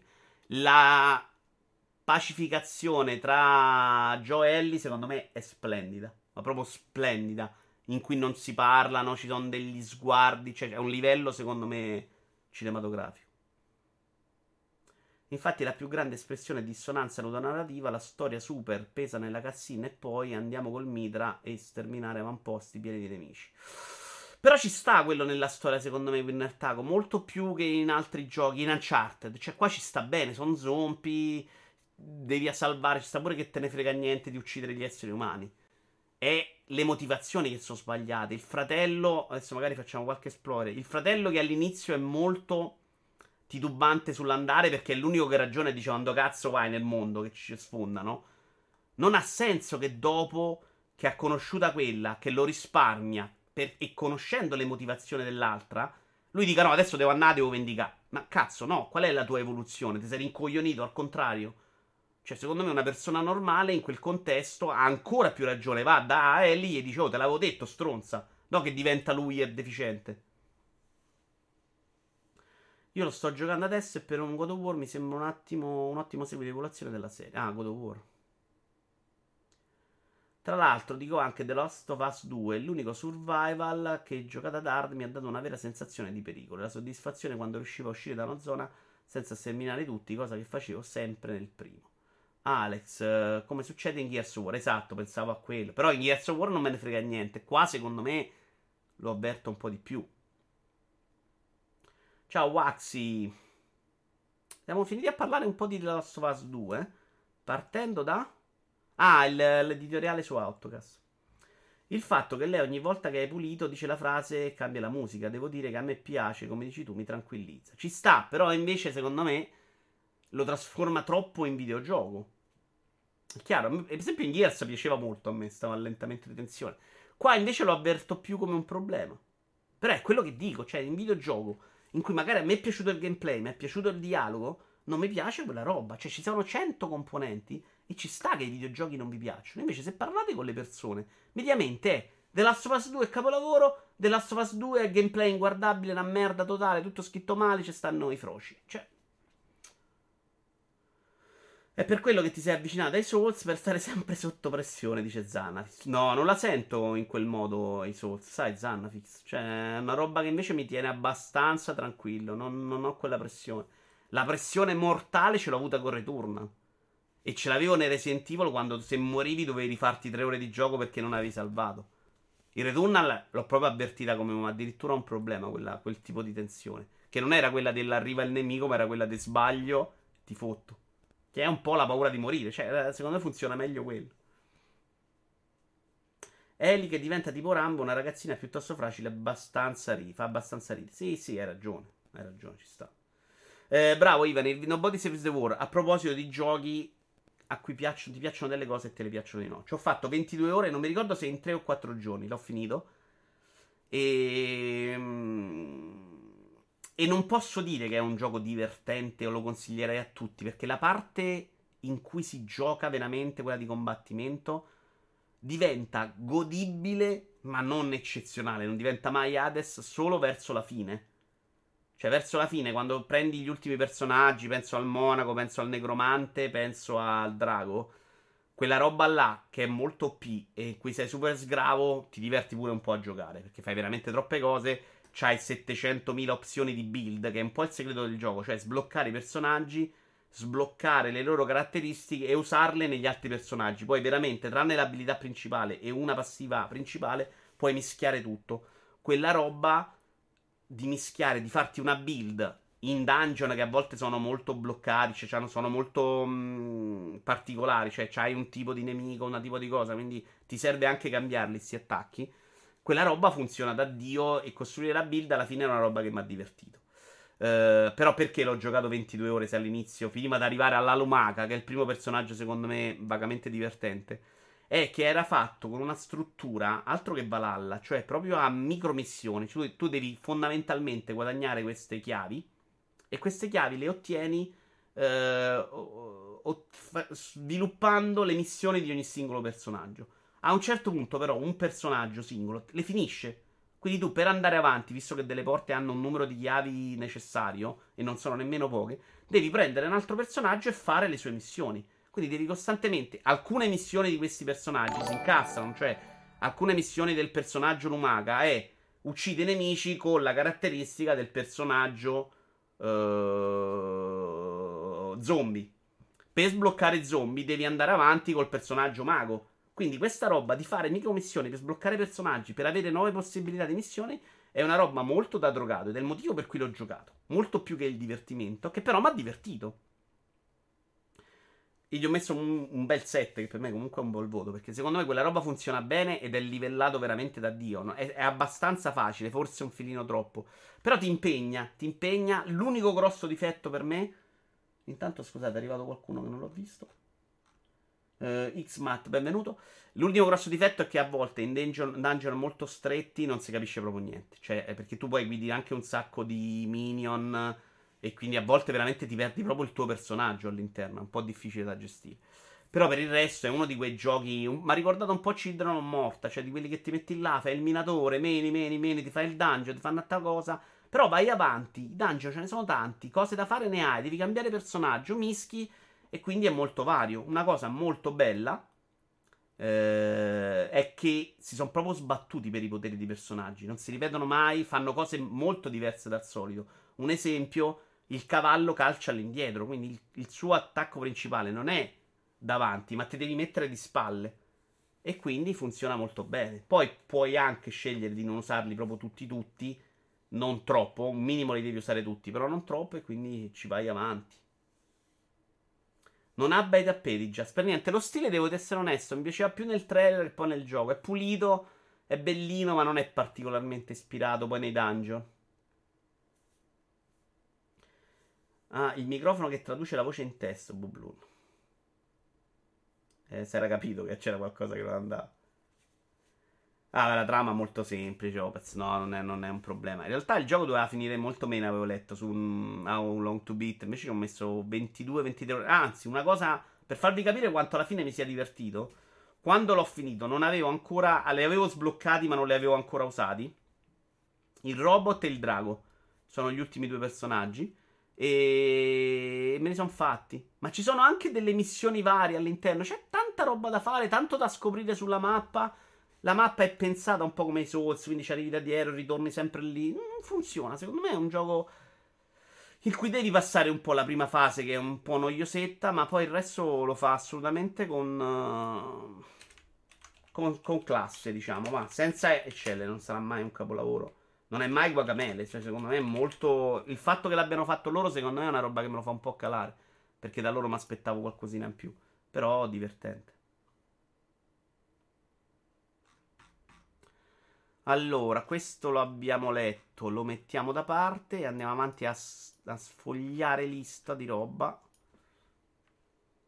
Siamo un'oretta e mezza.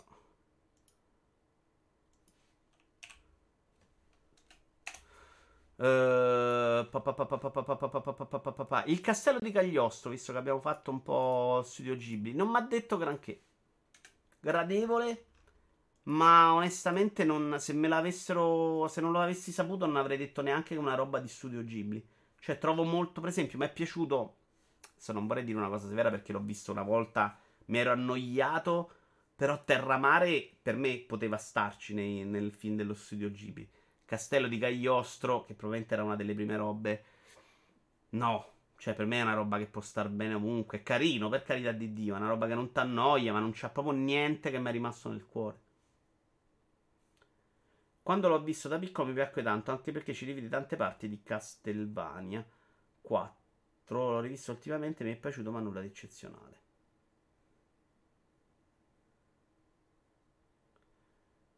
Anche a me succede, bisogna dettare lentamente, tipo maestro. Ah, state parlando de- del lettore. Ma questo per non scrivere? O perché stare sul cellulare ed è meglio non scrivere? E comunque sì, onestamente lo... voi l'avete visto tutti?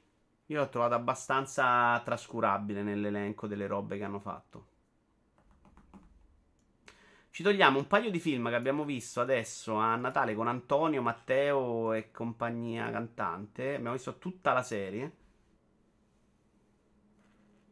Io lo ricordo come un buon film di Lupin. Però sì, non tra le robe migliori dello studio. Eh, come un gatto in tangenziale, ritorno a Coccia de Morto. Su un quartiere di Roma, Bastoggi, che onestamente sta a 100 metri da casa mia. Sta molto vicino, ma non saprei dirmi esattamente dov'è. E carino. Il primo, secondo me, un po' più a fuoco, funzionava meglio. Il secondo è quasi gemello, cioè veramente il tema è identico, lo ripetono. Mediamente inutili. Cioè, per me la commedia intelligente è un'altra cosa, non è sta roba. Comunque sottotono. Mm. Ci sono alcuni momenti che ti strappano un sorriso, che funzionano meglio e che puoi dire sì, questa se la so scritta bene. Ma per esempio mi sono visto anche, non, non ve ne parlo qua, poveri ma ricchi e poveri ma ricchissimi. Anche là ci sono un paio di cosine scritte meglio, intelligenti nel mentre. Però mediamente è un filmaccio. Questi sono un po' meglio perché sono un po' più bravi gli attori. Non ci sono proprio delle parti super terribili di quelle da film italiano che dici Madonna che palle, ci hanno messo il momento super sentimentale, recitato male. I ragazzini sono sempre una mezza tragedia. Però c- secondo me non c'è niente di clamoroso dentro. Onestamente si possono anche scrivere le commedie meglio. E comunque il primo film di Lupin penso che abbia creato la base che poi ha preso un altro filone rispetto alle tematiche di Ghibli. La brava Cortellesi è brava, però sì, sì, ma è bravissima. Ma pure lui è bravo. Il problema è che, che il film. Cioè... Il primo comunque è meglio, il secondo l'ho trovato già un po' più campato. A me il primo ha fatto ridere, ho vissuto a Roma 5 anni per l'università, quindi mi sono rivisto in certe situazioni. A me sto quartiere super degradato che sembra il Bronx, che sta a 300 metri da casa mia, sinceramente non mi torna proprio. Probabilmente c'è sta gente che vive nelle case popolari, sì, ma che sia una roba che parcheggi è tipo... No, sanità, qual è il quartiere terribile di Napoli? Non è vero, cioè non è, neanche a Roma si parla di questo quartiere così, non è vero mai. Ho provato a vedere il primo episodio della serie di Ficarra e Picone Getter e ho abbandonato il primo episodio. C'è la sensazione che fosse proprio robaccia, devo essere onesto. Però, però potrei riprenderlo in mano per ritornarci in futuro. Parliamo di un film bellissimo o parliamo di una serie adesso? Madonna, c'ho ancora veramente un miliardo.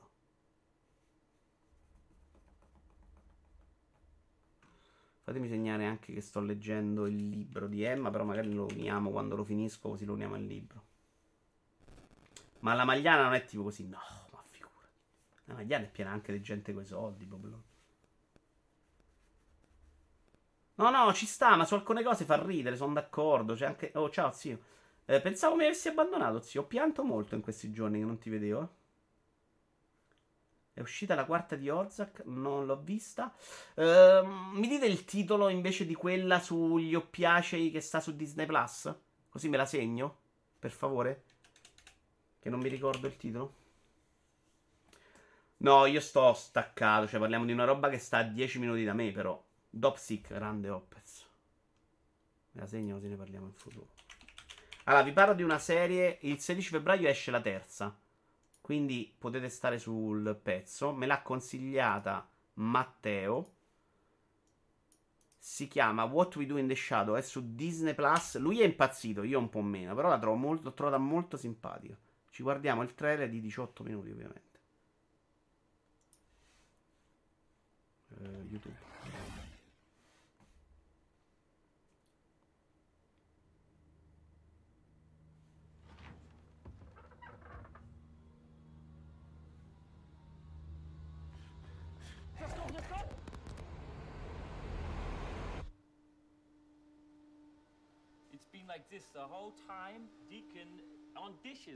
Ma non è questo.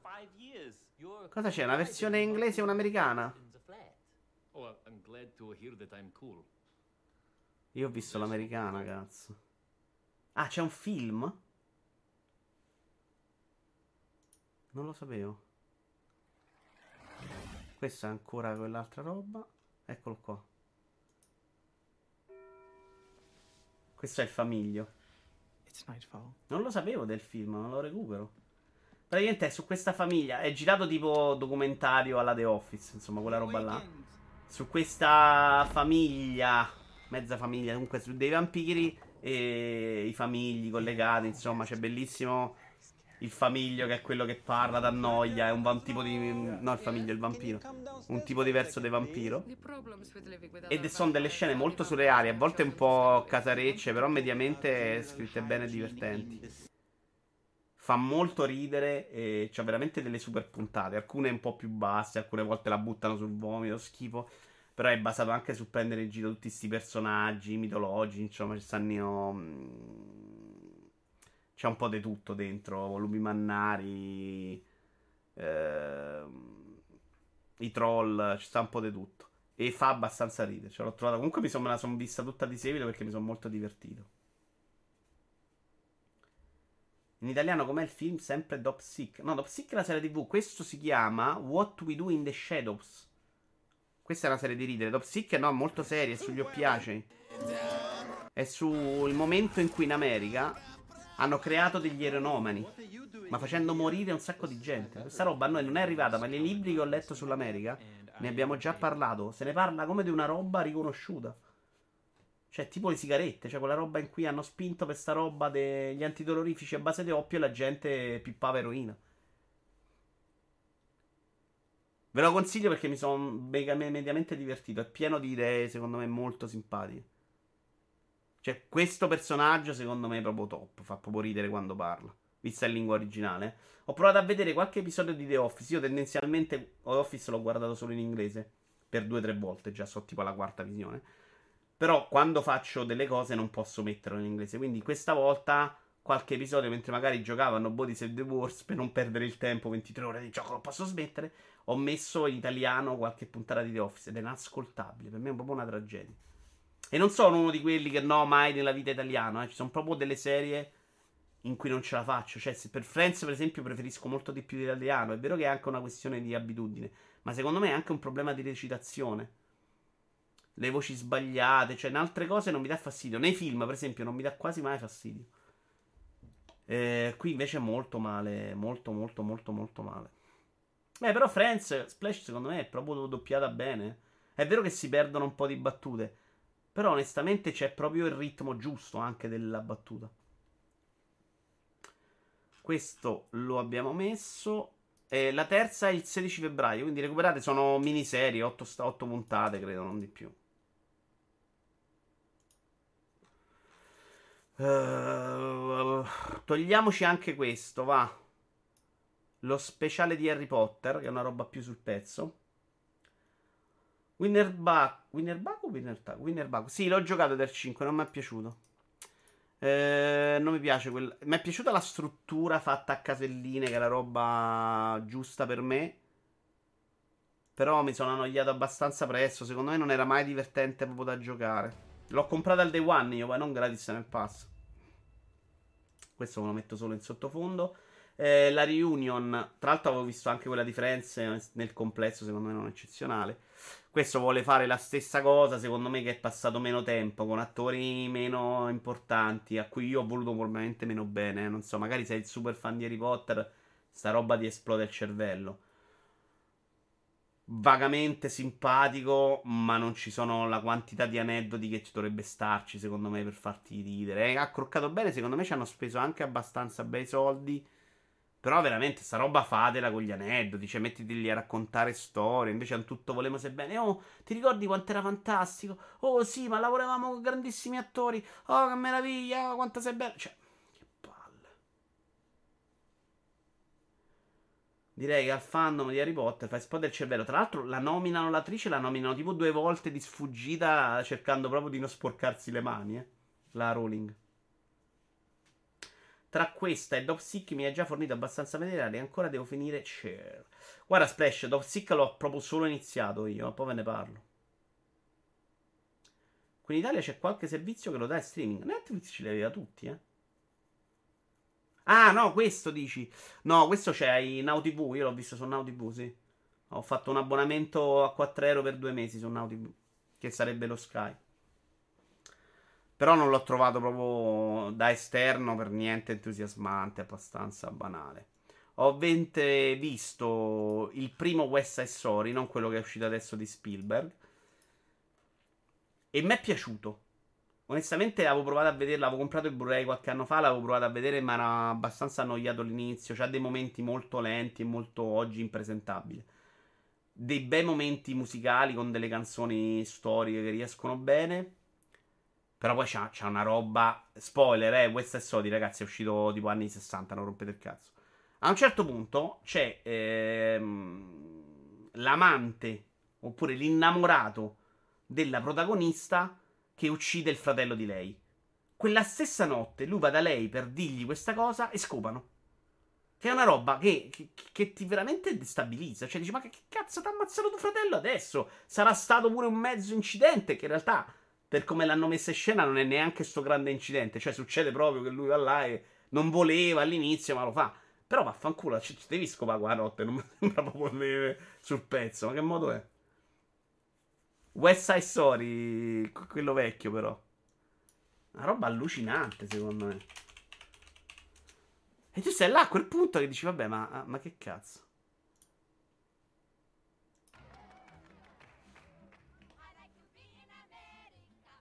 Queste canzoni sono ovviamente... Sì, erano altri tempi life, ma secondo me erano tempi ancora più bigotti. Cioè, quella roba secondo me all'epoca doveva essere ancora più pazzo. Eh, è pesante Monaco. Onestamente a me i musical pa- piacciono, però questo è un po' pesantino. C'ha dei bei momenti, ma è proprio vecchio. No, non lo consiglierei a nessuno. A nessuno. Uh, ci togliamo anche un altro libro adesso. Uh, Kojima, il gene del talento e mia adorabile mema. meme. Meme. Libro che anche questo non consiglierei a nessuno e non mi è neanche venuta grande voglia di amare completamente il nostro amico Kojima. La prima parte però era molto più bella di questo libro. Praticamente sono degli articoli che lui ha scritto per blog, vari siti internet, adesso non mi ricordo, giornali. Eccolo qua.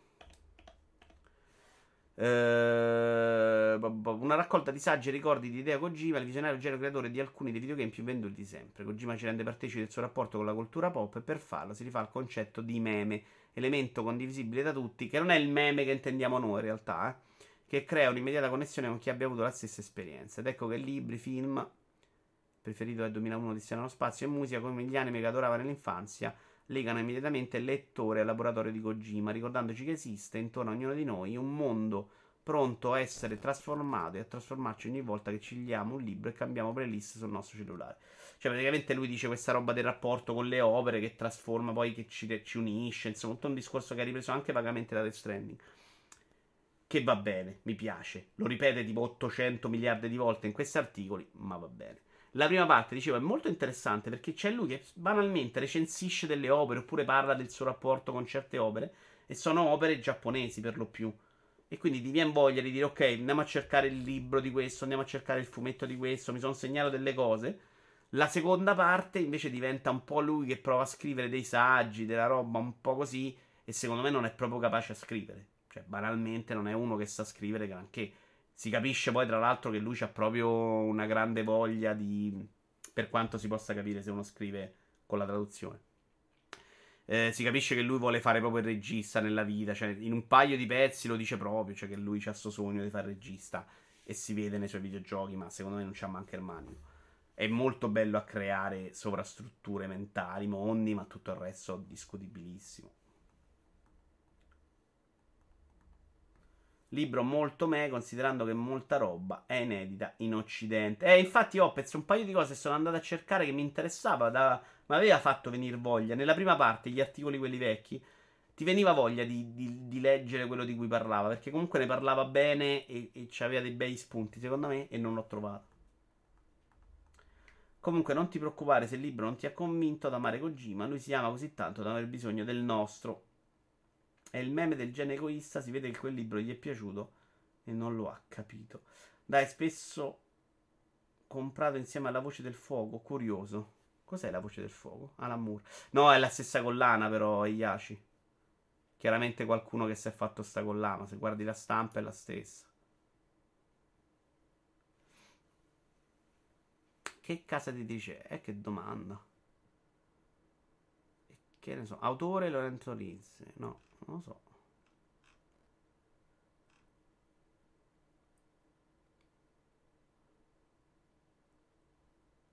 Qui non ce lo scrivo.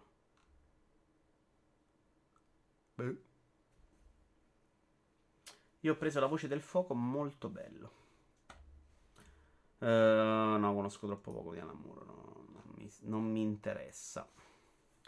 Vi parlo adesso anche di un'altra cosa, guarda, di un gioco da tavolo che abbiamo provato insieme sempre nel periodo Capodanno. Li avevo preso per loro, quindi novità anche per me su consiglio di Mottura. Mottura ha consigliato, mi ha consigliato tre giochi da tavolo, uno veramente insopportabile con delle istruzioni terribili, due buonini. Questo Sky Star poi l'ho provato anche con la famiglia e i bambini, molto semplice, funziona, però la mia famiglia un altro po' mi ha fatto impazzire. Allora, però dobbiamo trovarlo. Table game, come... Eccolo qua, sì. A Star, gioco da tavolo, roll and write tra le stelle. Allora, ecco, vi uso questo così possiamo... Posso spiegarvelo. Banalmente, tu hai una stella di partenza su queste costellazioni e c'è un dado che ti dice la stella a cui devi collegarti. In base a questi collegamenti, tu devi fare il disegno di una parola che si è stabilita all'inizio. Adesso non vi spiego come si stabilisce tu che parola devi fare, ma gli altri non sanno quale tra cinque parole tu stai disegnando. Uh, quindi devi cercare di, unendo le stelle obbligate, cercare di essere il più fedele eh, possibile al disegno di quella parola che vuoi costruire. Cioè, da fare gli altri poi devono indovinare che tu hai fatto un pene, ok, è un pene. Hanno però non infinite parole, ma 5 tra cui scegliere. Uh, e quindi è molto semplice, molto easy e ci fai delle belle risate perché ovviamente a volte il disegno diventa completamente pazzo, a volte uno ha un'idea incomprensibile e quindi nella sua semplicità ci siamo abbastanza divertiti. Vedete, c'è sul dato ci sono proprio le tipologie di stelle e tu a quel punto devi collegare alla stella richiesta. Sai che devi disegnare una matita e quindi cerchi di, di unire in modo che possa somigliare a una matita. A volte il dato ti dice proprio sfiga, non viene mai in quel modo e soprattutto quando uno dei giocatori è convinto di avere il disegno pronto da essere indovinato dagli altri, chiama lo stop. A quel punto, se te c'hai una linea sola che va da una parte, è finita. Ti consiglio Voodoo se devi giocare in gruppo. Sì, Alex, lo, me l'hanno consigliato. Ah, 451 è la casa editrice, ok. E ve lo sconsiglio per il gruppo, secondo me, anche per la facilità del regolamento, insomma, è molto easy, se non state con dei rincoglioniti, mm, vi ci divertite abbastanza, insomma. Si chiama, eh, manchia, continui a copiare e non incollare. Sky of Stars e lo trovate alla modica cifra di Io ho cercato per un po' dei giochi facili proprio per famiglie. Non è così facile da trovare. Eh. Cioè, tipo Camaleont o. Qual è l'altro che giochiamo sempre? Ah, Dixit. Che per me sono proprio i capolavori da quel punto di vista. Perché veramente puoi giocarli con tutti. Eccolo qua, sta a 28 euro circa. Questo qua, tra l'altro, molto bello. C'è un problema, però, perché queste cose tu le disegni con i pennarelli e tendono a smettere di scrivere molto presto. Ce n'ha, infatti, ce n'ha due per giocatore, ma passa la vernice. Cioè, al primo utilizzo già sta vernice stava venendo via. Poi devi cancellare, quindi è una roba abbastanza importante. Oppure devi fare le fotocopie. Però anche i colori sono importanti, quindi dovresti fare delle fotocopie a colori. Di facile e immediato ti consiglio Sushi Go. Sì, mi serve della roba proprio per famiglie, però, eh, non per gente sveglia, per famiglie. Cioè, della roba che devo spiegarlo in tre secondi. Questi sono quelli di carte, però, senza. Giochi di carte non hanno riscosso grandissimi successi. Me lo metto, poi me lo studio un po'. Uh, ne abbiamo provato qualcuno e gli è piaciuto meno. Quello degli insetti che piace un sacco a montura, per esempio, ma non ci siamo divertiti anche. C'è la nuova edizione da Brito, me la consiglio. Io ho preso quella dell'Isola di Fuoco e mi sono proprio rotto le palle a giocarla con i nipoti. L'ho giocata con i nipoti piccoli, ma proprio noioso, regolamento super scemo. Infatti probabilmente mo rivendo. Cioè, ha fatto tre partite, super noioso, tra l'altro neanche bellissimo da vedere. Ciao Spawn. Sempre alla ricerca di una roba per coinvolgerli, perché sti ragazzini piccoli di oggi non sanno giocare, cioè non hanno proprio l'idea di star lì ad inventarsi una roba. Io sarei impazzito se i miei mi avessero detto giochiamo a Capodanno tutti insieme, a Natale, no? Facciamo un gioco insieme. E, perché non esisteva proprio sta roba. Giocavamo a tombola al massimo. Questi stanno proprio sempre distratti, non riesci a coinvolgerli, non riesci a fargli venire la voglia di, fa- di farci. di ragionare in modo fantasioso. Gino Pilotino è piuttosto tecnico. Cos'è Gino Pilotino? Eh, cioè, esiste veramente un gioco?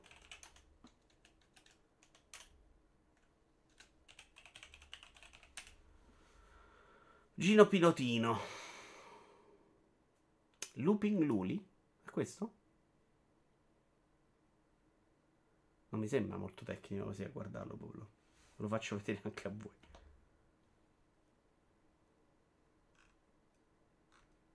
Sembra una di quelle robe, quella di infilargli gli aghi dentro, la musica. Chiuderei con l'ultima cosa, visto che siamo già quasi due ore, sono le 22.16 e abbiamo parlato di un sacco di roba. Oggi qualcosa siamo riusciti a scremare e vi voglio, vi parlerò là di un film che ho adorato, del mio amato Sorkin. Switch 4 Joy-Con e Mario Party. Eh, vabbè, è un po' più complesso. No? Io ho fatto il dimostratore per una casa editrice di giochi da tavolo con i bambini, è davvero difficile. Hanno una soglia di attenzione davvero bassa ed è difficile cogliere la loro attenzione, Alex. Sì, sì. A parte la soglia di attenzione, sai proprio l- l'elasticità mentale al gioco. Non, non, non, è neanche una questione di attenzione, perché a volte l'attenzione te la danno, ma è proprio che non sono abituati a fare quello. Sono abituati con i videogiochi che non ti, fa, non ti danno Te li, danno lo, te li dà sempre lui gli input, capito? Non sei mai tu che devi costruire il gioco. Quindi quel meccanismo non lo sanno proprio fare, non è neanche un, che non hanno attenzione, che è un problema grosso. Ma non sono proprio capaci. Cioè, abbiamo giocato a quello che devi disegnare le parole e gli altri devono imparare le parole. E si mettono davanti al foglio bianco e non, non disegnano, non hanno quella roba, non riescono a capire come giocare con te si innervosiscono subito e a quel punto li hai persi. Devi valutare bene la forza di spinta perché eh, ruba le galline anche di ritorno, quindi è tecnico. Ah, ok, minchia. A proposito di Riccardo, ve ne parlo perché è tipo la roba. Sorchi, no, ragazzi, veramente sono andato a rileggermi la lista di film. Dopo ci andiamo, va insieme. Uh... A proposito di Riccardo, Sorkin, la TV e l'abilità di dare ritmo visivo alle parole. Film da Oscar, non perfetto, recensione non sono, recensione... No, vorrei un trailer però.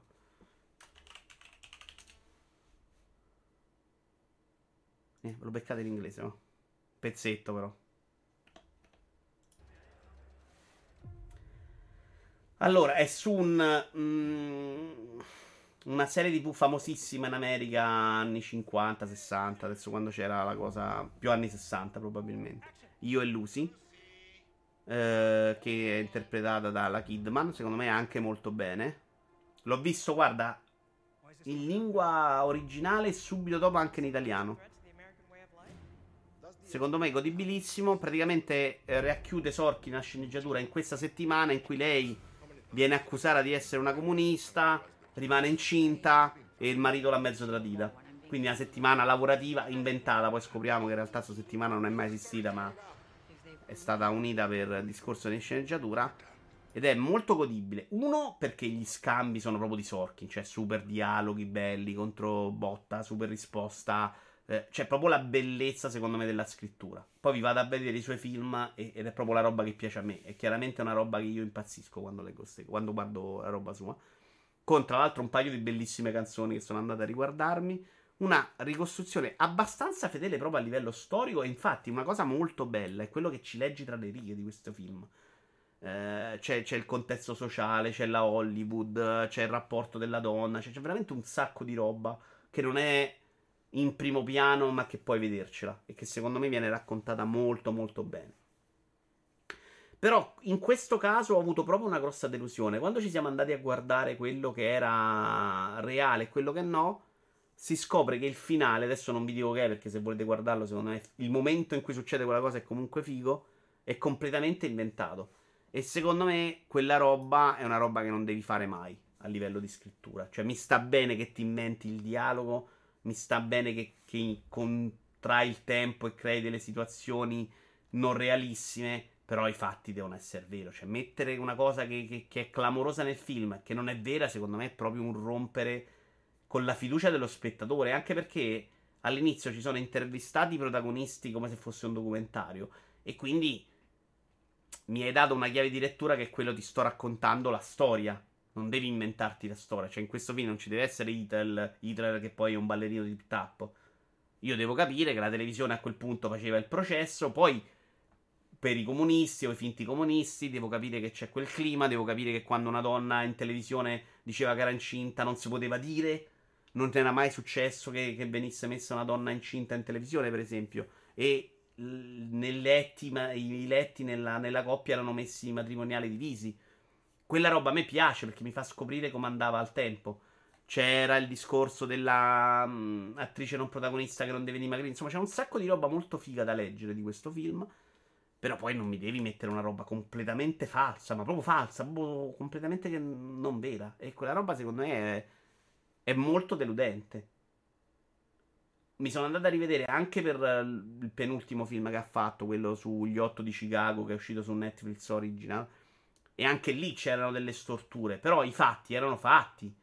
E anche lì c'erano delle immagini di documentario nel mezzo. Cioè, quella roba non devi deludere la mia fiducia inventandoti che nel tribunale a un certo punto entra Kennedy. Perché se io lo vedo in un film che, che secondo me sta raccontando una storia reale e, e, tu improvvisamente fai entrare Kennedy. Per me Kennedy c'è stato in quel tribunale. Non devo andare a leggere dopo che Kennedy non c'è stato. Per farvi capire il tipo proprio di, di bugia che scrive in questo film. Per il resto, super godibile. L'ho, l'ho anche riguardato una mezza terza volta in italiano. Cioè, una di quelle robe che a me piace proprio vedere continuamente. Sorkin. Cioè, è incredibile quanto sia l'unica roba di cui mi fido al 100% in questo momento. Però, e vi vado a leggere delle, delle roba perché alcuni film che avevo adorato nella vita l'ho scoperto dopo che erano suoi. Una volta non guardavo gli sceneggiatori, però tipo Codice d'onore, che è un film um, che adoro, che addirittura ho ricomprato di recente su digitale perché volevo rivederlo una notte. Perché c'ha quella roba, no? Avete visto proprio il dibattito, la, la, la frase che viene proprio fuori da sola, il super momento.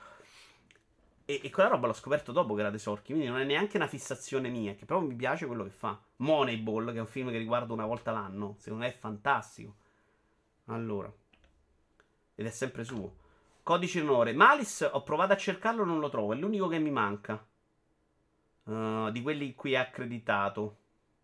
Il presidente è una storia d'amore. No, pure questo. No, questo forse all'epoca. Comunque pure questo dovrei rivederlo. Eh, questo è non accreditato, non accreditato, non accreditato. E da qui invece la guerra di Charlie Wilson, bellissimo. Processo di Chicago l'ho rivisto un'altra volta io in questi giorni. Grande Splash, veramente bello. In italiano pure quello.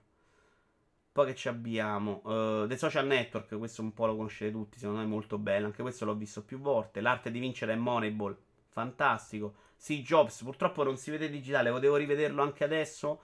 E non, non, l'ho visto all'epoca, ma non riesco a trovarlo in digitale. Molly's Game non c'è più su Netflix, ma anche questo bellissimo. Ed anche questo metto Molly's Game una sera su Netflix, boom, filmone. Dico, nonna, che bello, vado a vedere chi è Sorkin. E cazzo.